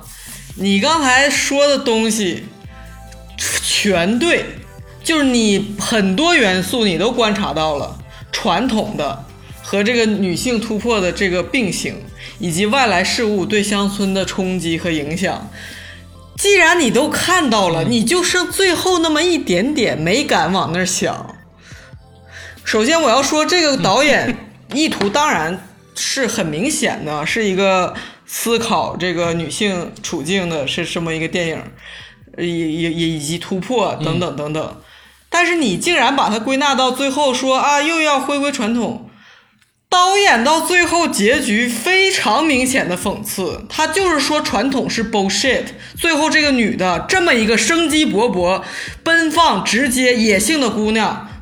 在北京参过赛，见舞过龙，得过金奖，最后在田间地头抬头看天上的云，就像一条龙的形状一样。但是在地头干活，背着孩子，她没有突破传统，这是非常非常明显的一个，就感觉令人遗憾的一个手法。这他的意思就是说。瞎了这块料了，这导演都多明显了都！你竟然说他想回归传统，想并行，就就这么简单、啊。我跟鄂总其实是嗯反应是一样的，大受震撼啊。但是呢，我肯定不像你是，我肯定是看懂了 啊，但我也没往竹子老师想的那方面啊，那么那么深去想，因为我觉得啊这个导演啊，他真就没往那方面想。你听我给你待会儿一一道来，你先说。我看这个《花妖新娘》啊，我全程是张着嘴看的，嗯呐嗯呐嗯呐嗯呐，就是啊，就是啊，就是啊，就还可以，就还可以这样。而且这个电影跟前面推荐的两部电影竟然是有异曲同工之处，就是哦爱情歌舞片儿，呃，三角恋，这个可能还要上上升为四角恋，就是有点这个意思，就是。对对对，舞龙队里有个女的，舞龙队里有个女的，就那个那然后我，然后我为啥说这个，这个这个导演可能根本就没有想到，就没没想往那方面表达的，是我在我在仔细分析这个舞龙舞狮这个事儿啊，在村庄里头意味着什么。就是它并不是你这个生活的全部，就是你就是舞到天上去了，你又能怎么样？就是你最后还是要，就是回归你正常的乡村生活，啊，嗯因为它毕竟还不像那种说什么，比如说湖南或者是呃广东佛山那边那个，呃舞龙舞狮队啊，那那么那么厉害，然后上上升到那种表演层面，他仅仅是参加了当地的一个，哎，不是当地的，是全国的一个舞龙舞狮的比赛，然后比完以后就结束了，就是没有没有下一步光了，嗯，对，就争完光以后就拉倒了。那他不回去，他还能干嘛？没没没事儿干。就如果说这是一个运动番的话，那年夏天这一群什么篮球少年争得了荣誉，然后就是呃继续生活了，是吧？就是这。哎，对，对，但是他明明他又不是一个，就像你说的，这得完了奖又能怎样？其实这个舞龙队在当地是一个传统的观念。第一，他们在那个庙里练习，嗯，那个男主角他们家是有个世袭的老龙，当时那个龙被弄坏的时候，他爸尿急的就说啊，这个老龙这是多少年传下来的什么的，就就是他是代表一个宗族的传统传统观念，就是所谓的传统瑰宝。传统瑰宝大家也知道，中华传统瑰宝经常也被人说是这个十里找糖，就是一方面它是瑰宝，但另一方面它建立在一代代年轻人都要归顺它的这个呃意识里。但这个男主角就像你那个鄂总刚才说的，我非常同意，就是傻逼，只不过设定里长得挺帅，这个女主角一眼爱上了，但是基本上这个人就是个傻逼。对吧？但但是他家有啥呢？到最后就不就是有一个啊，我是龙的传人嘛，五龙队就是我是 我是我家的这个传下来的嫡嫡嫡子接龙头，这个对吧？就是我才能把这个当这个把头的。然后我就为什么说这个？嗯，我就解释解释说，哎呀，这这这个导演的意图之明显，虽然说它的完成度不高，这个电影确实，但是它这但也并不太差啊。我就毕竟它有六六点几分儿，它并不是很差，它而且它在 在在那个年代来说，他想要表达东西就是。呃，我能看得出来，就是它虽然完成度一般，但是但是也很明显了，就是第一点就是说，它有很多意象，就是外界的符号。就刚才鄂总说了，说他到底想表现什么？是说，因为我们呃所谓的城里人在看乡土电影的时候，往往有两种强烈的感情冲击。就一方面就是我会觉得说。哎呀，不愧是农村，这么野呀！就这种事儿，就是 这都行。像你们刚才说的，就是我的天，就是不愧是原生态，就是大家真是不拘着呀。农村就是野，就是，但是另一方面又觉得说，太野了。另一方面又觉得说，哇，他们可真落后，真闭塞，就是男女平等，或者是说这么点事儿都想不过来，就城里这么你们在乎的这些东西，在城里根本不成立，就是就是会有这种两两两个矛盾的东西让你这并行的看到。然后就是我举个很简单的例子，就是说，呃，你刚才说那个阿聪，感觉他好像是个男二号似的，他其实是一个外界的符号。这个电影当中有很多，比如说一开始都是那个乡乡土特色，突然间出现了电视，阿聪送来的结婚的一个电视，然后电视中播上哎播放着那个电视节目，猫然然后猫和老鼠，动物世界，然后呢，这个火车，火车，火车是一个当时他们那个有个小哑巴要坐火车呃走什么的，也逃婚不想归家，那个那个小哑巴。就是啊，在突然间那个轨道上，就是这个运运载的货物火车，这个明显的这个不是属于他们那个古老农村的符号。还有就是更为突兀的，也是阿聪带来的啤酒节，他们 他们一开始试水的那次啤酒节，还不是最开始去参加那个全国的那个。我感觉这个阿聪好像是一个干活动公司的，平常搞点文旅项目，你知道吧？就好像说平常咱们说那个少数民族的那个呃一些景观走婚什么的，就当然他这里不是走婚，是那叫做归家、这个制度。在外界看来是一种是一种像一个奇观、一个景观一样，就是外外人说啊，真奇特，你们这个都穿着那个民族服装，然后又舞龙什么的，就感觉是一个呃是一个景观，不像是这现实生活。所以说，当他们非常在乎的这种传统舞龙被阿聪包装包装变成了一个可以卖的这种景观之后，就是变成了，就是你感觉很荒诞啊，就这种就是你那个本来那个那个。阿龙他爸在乎的什么啊？我们男人从来没有向女人低头。新媳妇儿来家里，第一这个第一个柴火洗脚水，那可不那么容易烧的。按传统就是得给你往里浇点水，什么我们就这种他们村里，然后说我们这个老龙多么多么重要，在人家活动文旅项目面前。就是很不成立，就是你我管你那些规矩呢，就是青春靓丽的姑娘们穿好了，你你这个最凤美才是最值钱的，对吧？到我们这个城里啤酒节上，咔咔一顿跳，就是把他们村里的那些传统完全就是解构了。然后另外一个就是我刚才说那个外界的符号，最明显的就是那个《动物世界》电视节目，就是这个 非哎呦，那个那那幕太明显了，因为你平常你要交代他们俩看电视，这个阿龙传琢磨着，因为当时他有点想要抓不住这个凤美了，觉得好像有点失控了。我我这个我得打一句啊，我打一句，听众朋友们可能不知道那段是咋回事儿啊？那段是咋回事儿呢？是这个印小天儿饰演的这个阿龙啊，这个害怕阿聪把这个张静初给抢走。因为有这个三年之期的这个这个风俗在，但是这个他爸就跟他说说，咱别管这些风俗了，你今天晚上就把张静初办了。那意思就是你今天晚上就给他上了，然后就就拉他们倒了。就是印印小天儿啊，就是这个就是要要强上张静初。非常的讽刺，因为一开始他张静初非常喜欢这个印小天儿，就凤美非常喜欢阿龙，就要黏着他。他因为他也是一个半孤儿嘛，他一见钟情之后，他们俩得如愿以偿，嫁给了阿龙之后，当时是那个阿龙他爸说。不成体统，赶紧给他抬回去，连人带床抬回去，是吧？你这个阿凤美跟个野孩子，跟个野人一样。这个女孩站没站相，坐没坐相的，成天倒挂在房顶，然后也没个没羞没臊，就非得赖在那个阿龙家不走。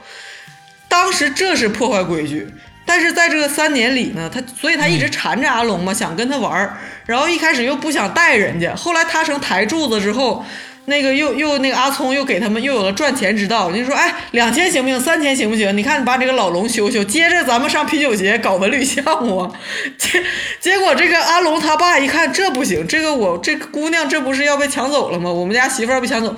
传统也不要了，三年之期明明没到。又是他转头传到他儿子去，要么我说这个阿龙也是个窝囊废，他自己也就没点主意，什么也都是听他爸的。难为他媳妇儿也要听他爸他妈的，然后要要强迫他媳妇儿也是听他爸他妈的。我就是真的是你，你当时要是出于嫉妒血气方刚，我就是也虽然是个烂人，但我也就算你是不是也是个男的。结果当时他就是听了他爸他妈，他爸他妈把门在外头一锁。底下一群他们家里人在底下听房，等着听他强奸自己媳妇儿。然后这阿龙在楼上，就是把这个把这个凤美，就是等于是诱捕了。那个凤美还不知道咋回事呢，坐床上他俩看电视，还给他递瓜子儿。就在这个当下，电视节目给给给给观众播放十多秒的电视节目，就是他俩在那看电视，电视节目当时非常非常清晰的传来《动物世界》的配音。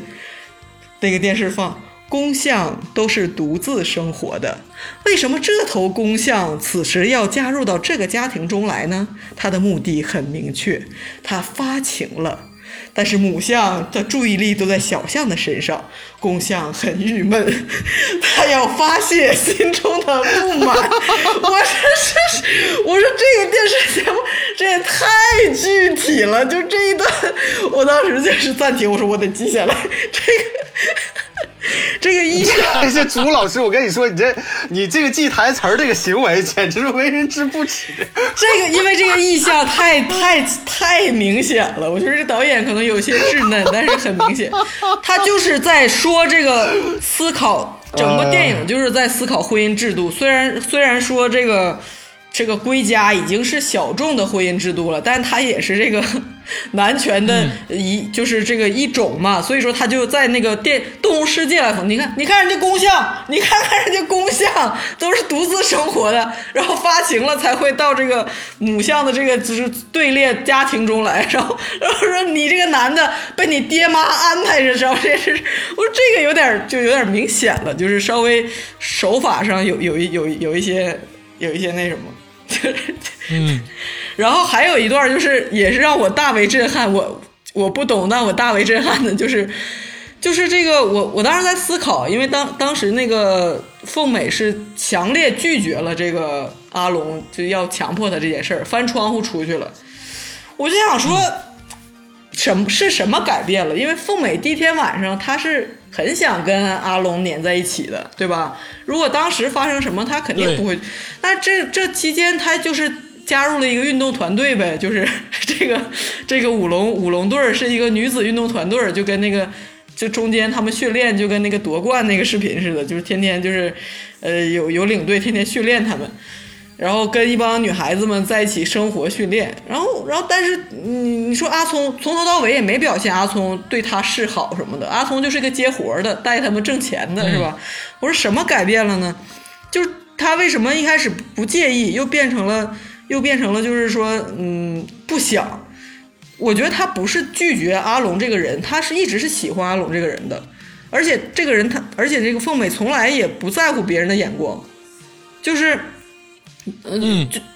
有一个比较明显，就是阿龙居然认为传统的他，他一直不太了解他这个媳妇儿，他他一开始就想管他，管不住，还被他爸说他没出息啊，降不住自己媳妇儿。他他一直是用用用传统的那种眼光去看他媳妇儿，然后他恼羞成怒，就是强迫不成之后，竟然把那个花腰带扔给阿凤美。这个花腰带又是他们传统习俗，就是退婚的时候。把那个腰带对给还他，就是一个对他就是极大的这个侮辱和这个要挟，就是意思是说我退婚了，就是我我把你这个你这个女的我拒绝了。我当时想，就是凤美凤美的那个表情，就是就是就是就是你你逼我归家，我不愿意，然后我我出来了，你把腰带还我，我。一我不赔钱，二我也不失身，你对我有什么影响？对我女的有什么损失呢？但是他仿佛这个就能羞辱这个凤美一样。对，而且这个撇腰带这个情节正好接上这个强奸未遂的这个事儿，就是你就觉得很讽刺。对，我就觉得就是你撇这个腰带，就是你跟谁俩呢？你就就是是他完 完全懦弱的证明。就是这个，我为什么不喜欢阿龙啊？就是。对，就是你撇腰带，就是你就不是你算什么男人？你算什么男人？真的是，就是你啥也不是，就一点自己的主意都没有。他撇腰带的时候，我都气坏了。我说他妈的，我说张静初，你就走，你就他妈的别了。我当时就想说，你喜欢这个地小天啥呀？就是长得帅吗？还是怎么的？我就是我当时心里想法说，我当时就在想。就是他也撇要带退婚嘛，他也没有涉及到说啊你你赔钱，或者是他他也他也没强呃，嗯、没有任何损失。我想说，那干脆这个他只不过是一个舞龙的嘛，对不对？那个你们传统怎么样？你这个你你哪哪朝哪代传下来的这个舞龙队，外头的那些舞龙比赛又不知道，干脆就阿聪或者随便找一个别人。或者是就是都谁也不用，就是你们这帮姑娘就去舞龙挣钱不就完了吗？到外头去是不是？你这你这个队伍啊，就差这么个男的吗？为什么还要是一直以来都是这个？是谁给了这个所谓的传统的权利？又是谁在组织这些规则？就是其实是每一个维护他的人，包括这些女孩，每一个女孩都在其实都在维护他这个规则，包括张静初去跑那个一万米，他两次去跑一万米。我都觉得他在非常笨拙的，就是争取说，哎，你你就是你不要抛下我，我想我想在这个团队里。我一直觉得说，这个团队有价值的是你们，而不是这个所谓的几代传下来的这个龙头什么的。这个电影吧，你要细分析吧，确实像那个竹子老师分析，能分析出来这么多点，我觉得每一点都是对的。但是恰恰呢，给我的感觉就是。这个都不是导演故意想演成这样的，不是不是，我告诉你啊，他就是首先啊，就是他肯定是导演刻意安排的，因为这里面最明显的就是一个事儿，就是女子舞龙队。其实，在那种小村落啊，这个龙的这个图腾象征的是男权社会，无论它这个图腾是什么，它肯定是个男权社会。但是用女子舞龙队，说明是靠女女子去维持这个男权社会的成立，他才有这个呃，他想表达的这个意境，嗯，他这个表达的这个女权思想。嗯对，是这么回事。我想说的是啥呢？就是刚才你们提到这个任小天儿啊，这个阿龙好像没有任何的优点，其实是演出来他的优点了。他的优点吧，他能喝酒耍酒疯，没有他酒都不能喝。不是。咱先不说这个，咱先不说，就是张静初到底喜欢他是因为啥啊？也许他人好，但是这里头肯定有一点，就是他作为一个舞龙的传人，他还是非常牛逼的。但是直到这个影片的到最后的阶段，这个傻逼印小 天儿上房揭瓦，开始舞，开始舞那个老破球，呃，那个龙头，大家才第一次看见啊、原来任小天这么牛逼。就是这个电影，你知道吧？它最深的一点是啥？它它所有的东西想表达给你的东西都是滞后的，就是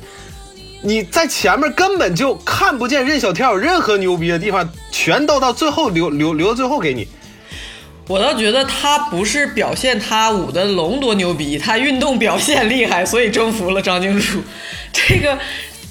其实我觉得像你，肯定不是因为这个而我觉得他表现的是他真的喜欢张庆初，他真的喜欢凤美。就我一直相信这两个年轻人是相爱的。就你刚才说喜欢他什么，为为什么喜欢他？他人好，不是大家都看他人没什么好的，好不好？年轻人相爱就是那么没有道理，一个人爱另一个人，互相吸引就是没道理的。尤其那么年轻的两个在在在村子里的年轻人相爱，就是爱了。我觉得这个没有任何的理论需要的去支持。但是这个电影的悲剧就在于，如此天然的天真相爱的两个年轻人，但是在这个社会规则的框架之下，却有这么多不堪的东西，就是一定会掺杂在他们的感情之中。到最后，他们俩明明在一起了，你又觉得有点五味杂陈，觉得说，哎呀，怎么就是这么这样？就是你说他好不好，其实都不重要，就是他的那些行为逻辑是既定的，是生产于他们这个小环境之中的。就是你你说燕小天好好与不好，他不是一个独立思考的个体，他被这些东西绑架了。但是这个为什么说张静初特殊，就是他是唯一没有被绑架的人，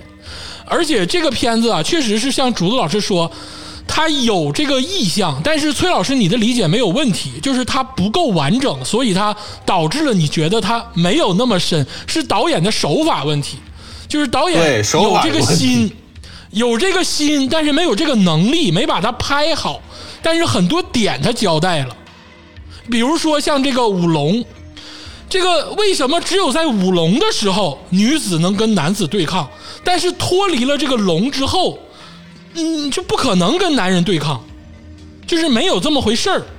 所以说，它很多都是象征意义的手法，但是就是完整度不高。嗯，然后我还想说一点，就是这个片儿里头有两个最明白的人，一个是张静初，还有一个是村长。村 村长就想带动当地旅游，你别跟我说那个什么，你们什么你们家男人不向女人低头的规矩，你看你把你媳妇儿给我找回来。村长行啊，对我我我，其实我我刚才我不太同意崔老师的说法，这里面只有村长一个人是明白人。张静初他体现出来那种冲破传统男权社会的那种呃野性啊，或者是那种张力啊，他出于他本性，他并不是经过思考之后才去打算我要怎么怎么样。所以这里面只有村长一个人明白。但是我想说另一个事儿，就是因为我这这两天我新看了一遍啊，就刚才大家说那么多吧，嗯我刚才已之前已经说了，我把它当成一个乡土风情的一个电影去看看景啊，看看民俗，听听歌，看看跳舞。但是这两天呢，我有新的想法了，你把她当蜘蛛侠看。什么玩意儿？什么玩意儿？你就是女主这个凤美呀、我就是这两天看的时候，我发现她他妈太像蜘蛛侠了，就有的时候，有的时候我就感觉太牛逼了，这是个运动片儿、动作片儿。你看啊，他他就是在打上字幕之前有一个小一小段儿，他从树上脑瓜子就是垂着地跟男主对话，扎水里。就是不是倒吊。是是脑袋对着地说话，跟啊，垂着像蝙蝠似的。像蜘蛛，就是这个绝对是他妈致敬蜘蛛侠里面那个托托比就是蜘蛛侠和他那个简女友，他俩那个亲吻那个桥段，我告诉你，张静初真的可以，真的，他他适合他演出了一个野孩子的那个感觉，啊，就是天真、性感又野蛮。嗯，对。然后我跟你说，而且张静初在整个电影里面基本上都穿的是红蓝配色，跟他们蜘蛛侠一样，在房上跑，然后。在这个墙壁上跑，然后各种跑，就是各种穿，唰唰唰唰，太牛逼了！而且我就说张静初这个女演员啊，她这问题是啥？你看她有时候拍这个现代剧、拍都市剧，什么门徒，你感觉差点意思，她没有那么美，哎呦，门徒可不可不是差点意思，门徒可挺牛逼啊他。演的牛逼。其他的现代剧可能差点不是意思。我的意思是嗯在那个现代剧里面，感觉他不是那种绝世美人，但是你他演这种乡土片儿，她就感觉他就是这个村里面最美的人。他跟章子怡是一样的，就是你看他俩演现代剧吧，就感觉差点意思，但是一旦演那种带点土了咖的这种感觉，他那味儿一下就上来了。这也太洞察了，那张静初那总老光膀谁受了啊？这个我我我总结一下啊，就是这个，既然聊到张静初了，咱就大大方方说。就张静初前一段时间那个素食的事儿，确实是这个有风波有舆论啊。但是不得不说，张静初是一个好演员，嗯，就是演员这个专业这技能这一块儿，这没啥说的。但其他的事儿呢，就是这个事儿咱就不掰了。嗯，但是我觉得张静初作为一个演员，哎，他在这部片子中或者在其他片子中，她的表，尤其还孔雀什么的，大家都看过，就是是很有张力的一个女演员。然后我还得说说印小天老师，就是说说我很这个很讨厌印小天老师啊，但是咱们跳出来看，这个是按照剧情、编剧、导演这么演的。印小天老师很成功的把这个男性角色塑造了，就是他很成功的让我恨他，其实就是一种成功，你明白吗？就如果换别人演，演不出来这种让我恨他的感觉。真的就那窝囊劲儿，我真想怼他两下子。就这个窝囊劲儿，印小天老师给演出来了。演得好，推荐大家看一看啊。虽然说，虽然说这个整个片子完成度没有那么高，就是没有说我们说的这个这些很多的深刻的意义是需要你臆想的，但是它确实点到了，它只是完成度没有达到百分之百。是的，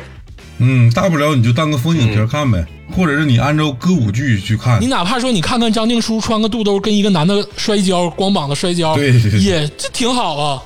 对不对？这是非常推荐，就是强烈推荐，这个很值得看，就是 真的哎大受震撼。说完这个花妖新娘啊，咱们再把视角掰回来。这个说一部啊，就是这个在小的时候的这个电视台里，也是经常转播的一部电影，而且歌舞的这个元素非常的充沛，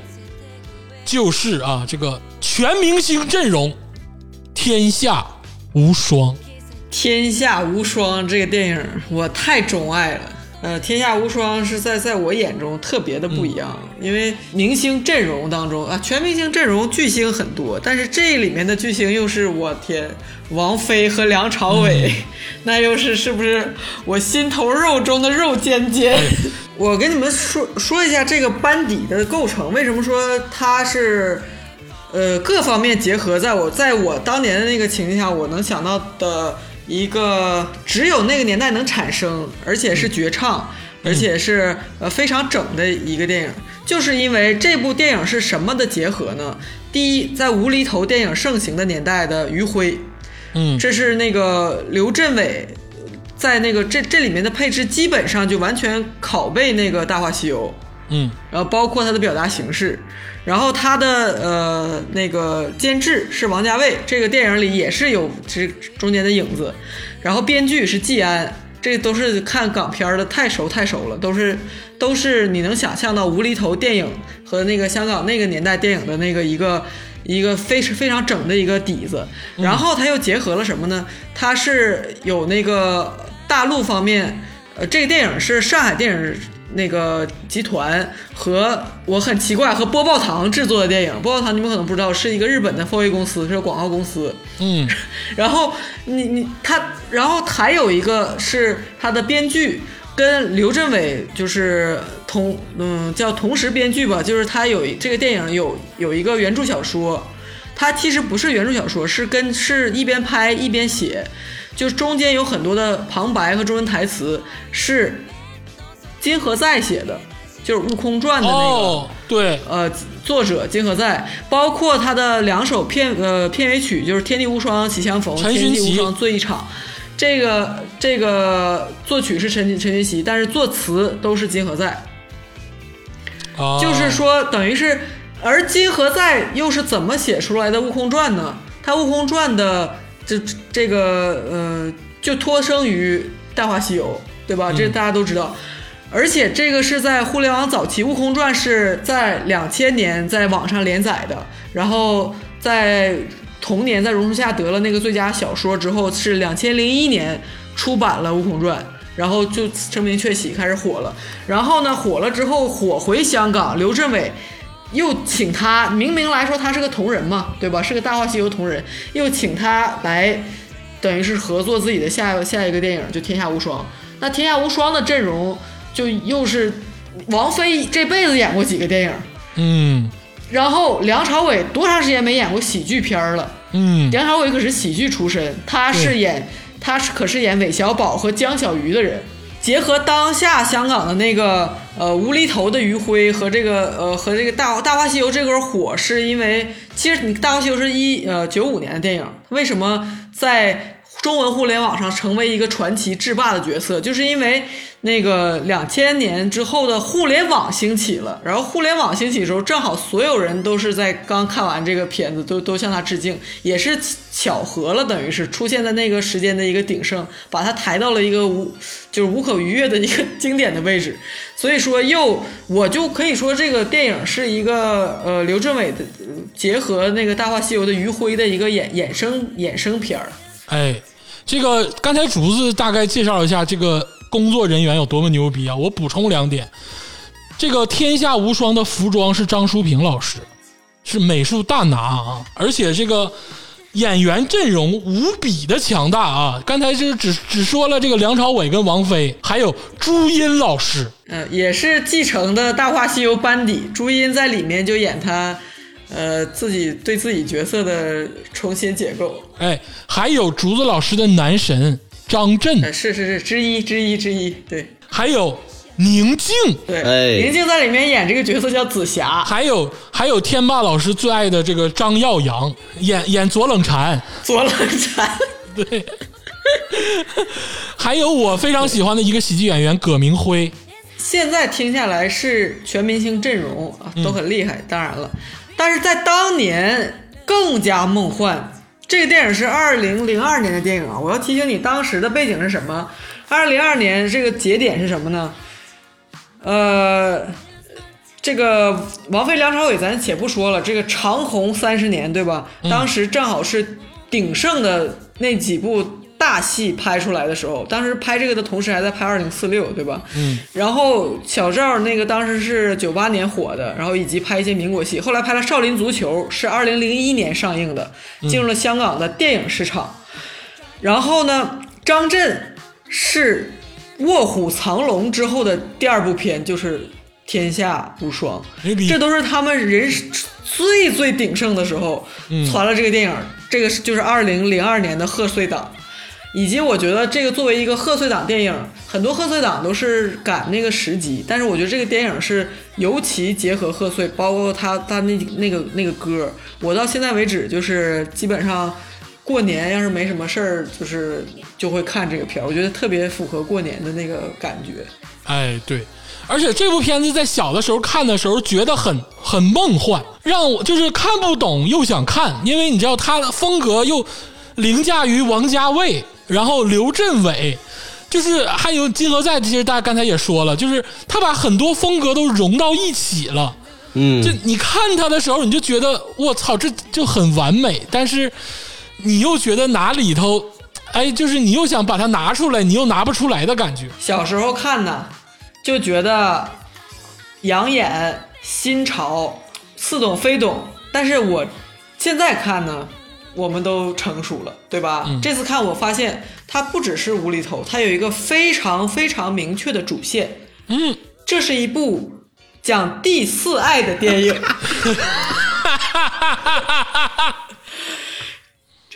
这个电影非常的超前，整个电影的主题就是谁是一，谁是零，那又怎样呢？哎，天下无双，就是你中有我，我中有你，无我境界。哎，竹子老师，我跟你说啊，我这次看跟你有了相同的体会，你知道为什么吗？我是出现在一个小的地方，就是当他们最后，显了，当他们最后戴龙凤戒的时候，你知道梁朝伟戴的是小戒，王菲戴的是大戒。对，梁朝伟戴的是凤戒，对，王菲长公主戴的是龙戒。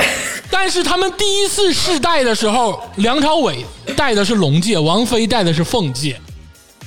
那个时候就没成，对到最后为什么成了？这就是对爱情的洞见，就是说不要把自己往那个传统的框架里去套。你们明明彼此相爱惜引，但为什么不能 work out？怎样才能成？就是不要在意谁男谁女。哎，刚才竹子老师说这个第四爱啊，多少有一点这个热词儿了啊。但是这个性别对冲跟这个性别模糊这个事情，在这个剧中是有明确体现。这个电影原来就感动我，现在依然感动。所以说我我我不是说贴这个热词儿，那咱们就接下来不说这个热词儿，就是就是说一说这个所谓的针对具体的人具体去爱的方式，爱情吧？这个电影里非常。对，就是爱情没有一个模式，那你要真有一个模式，不成花妖新娘了吗？对吧？大家都往那里套，是不是？爱情就是没有模式，在这里面，你你你们两个人怎么样能能就是 work out，就就你们就怎么去处，就是就很简单。嗯比如说这是一部那个音乐电影嘛，呃，它的为什么说音乐电影中间很多情节推动都是用这个音乐推动的？有一段就是那个长公主和小霸王他们俩在落难，在一个村里被被村民救了，然后两个人、呃就就像梁祝似的在互相唱那段戏词。说那个，你看龙哥，我们是一双，这个长公主就暗示他，你看筷子是一双，鸳鸯是一双，你这个呆头鹅怎么就不懂？在那一段的时候，梁朝伟这个小霸王啊，嗯那个头饰穿的就跟弗里就跟弗里达似的，就那个女画家，绝对是致敬啊！更不要说一开始他们仨喝醉大大醉大被同眠的时候，那个说：“哎呀，小王相公，你好像个女人啊。”然后那个那个小霸王的妹妹凤姐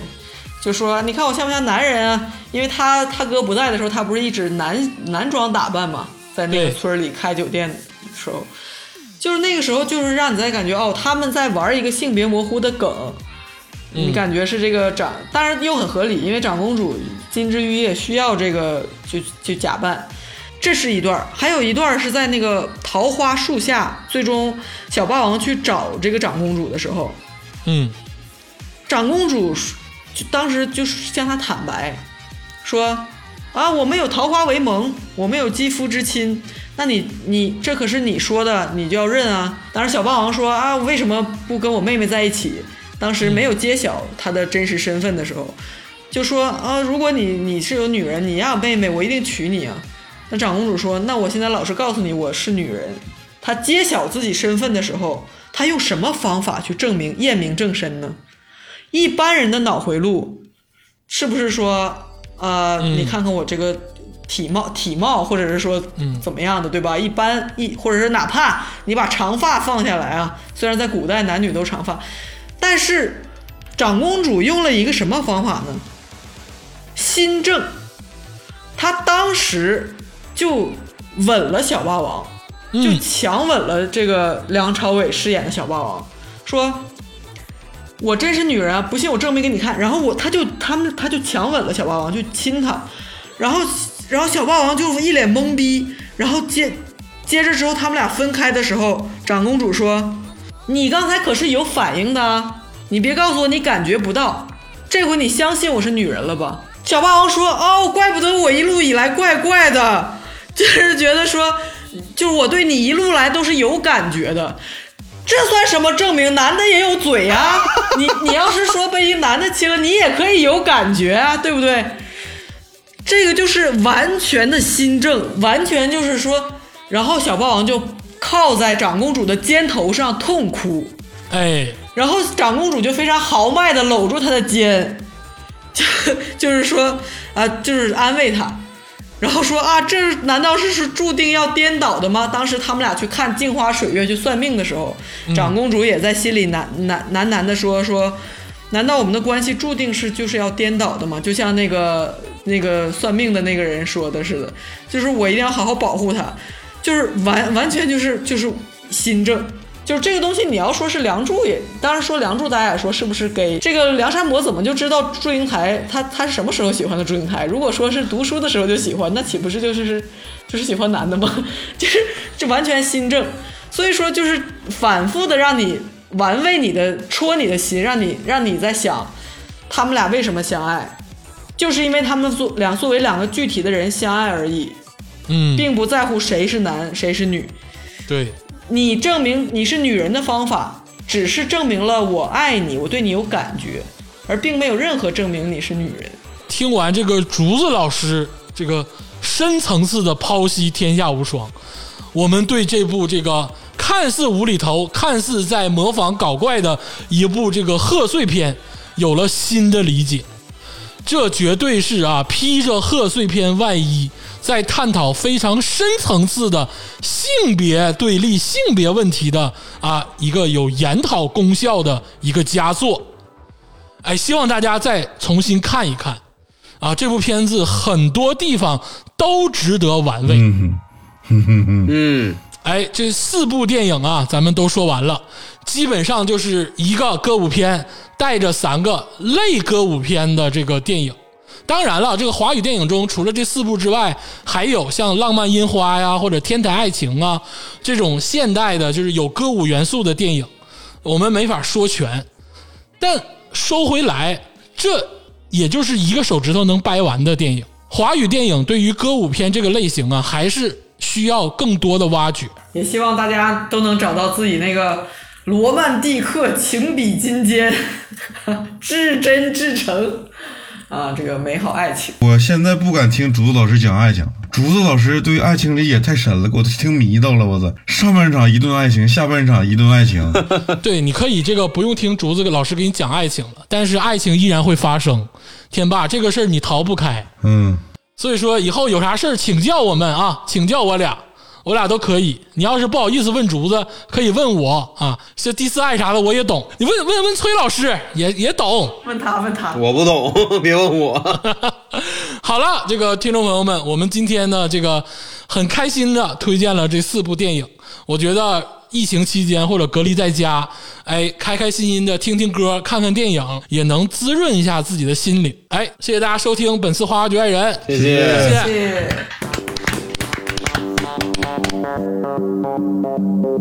谢。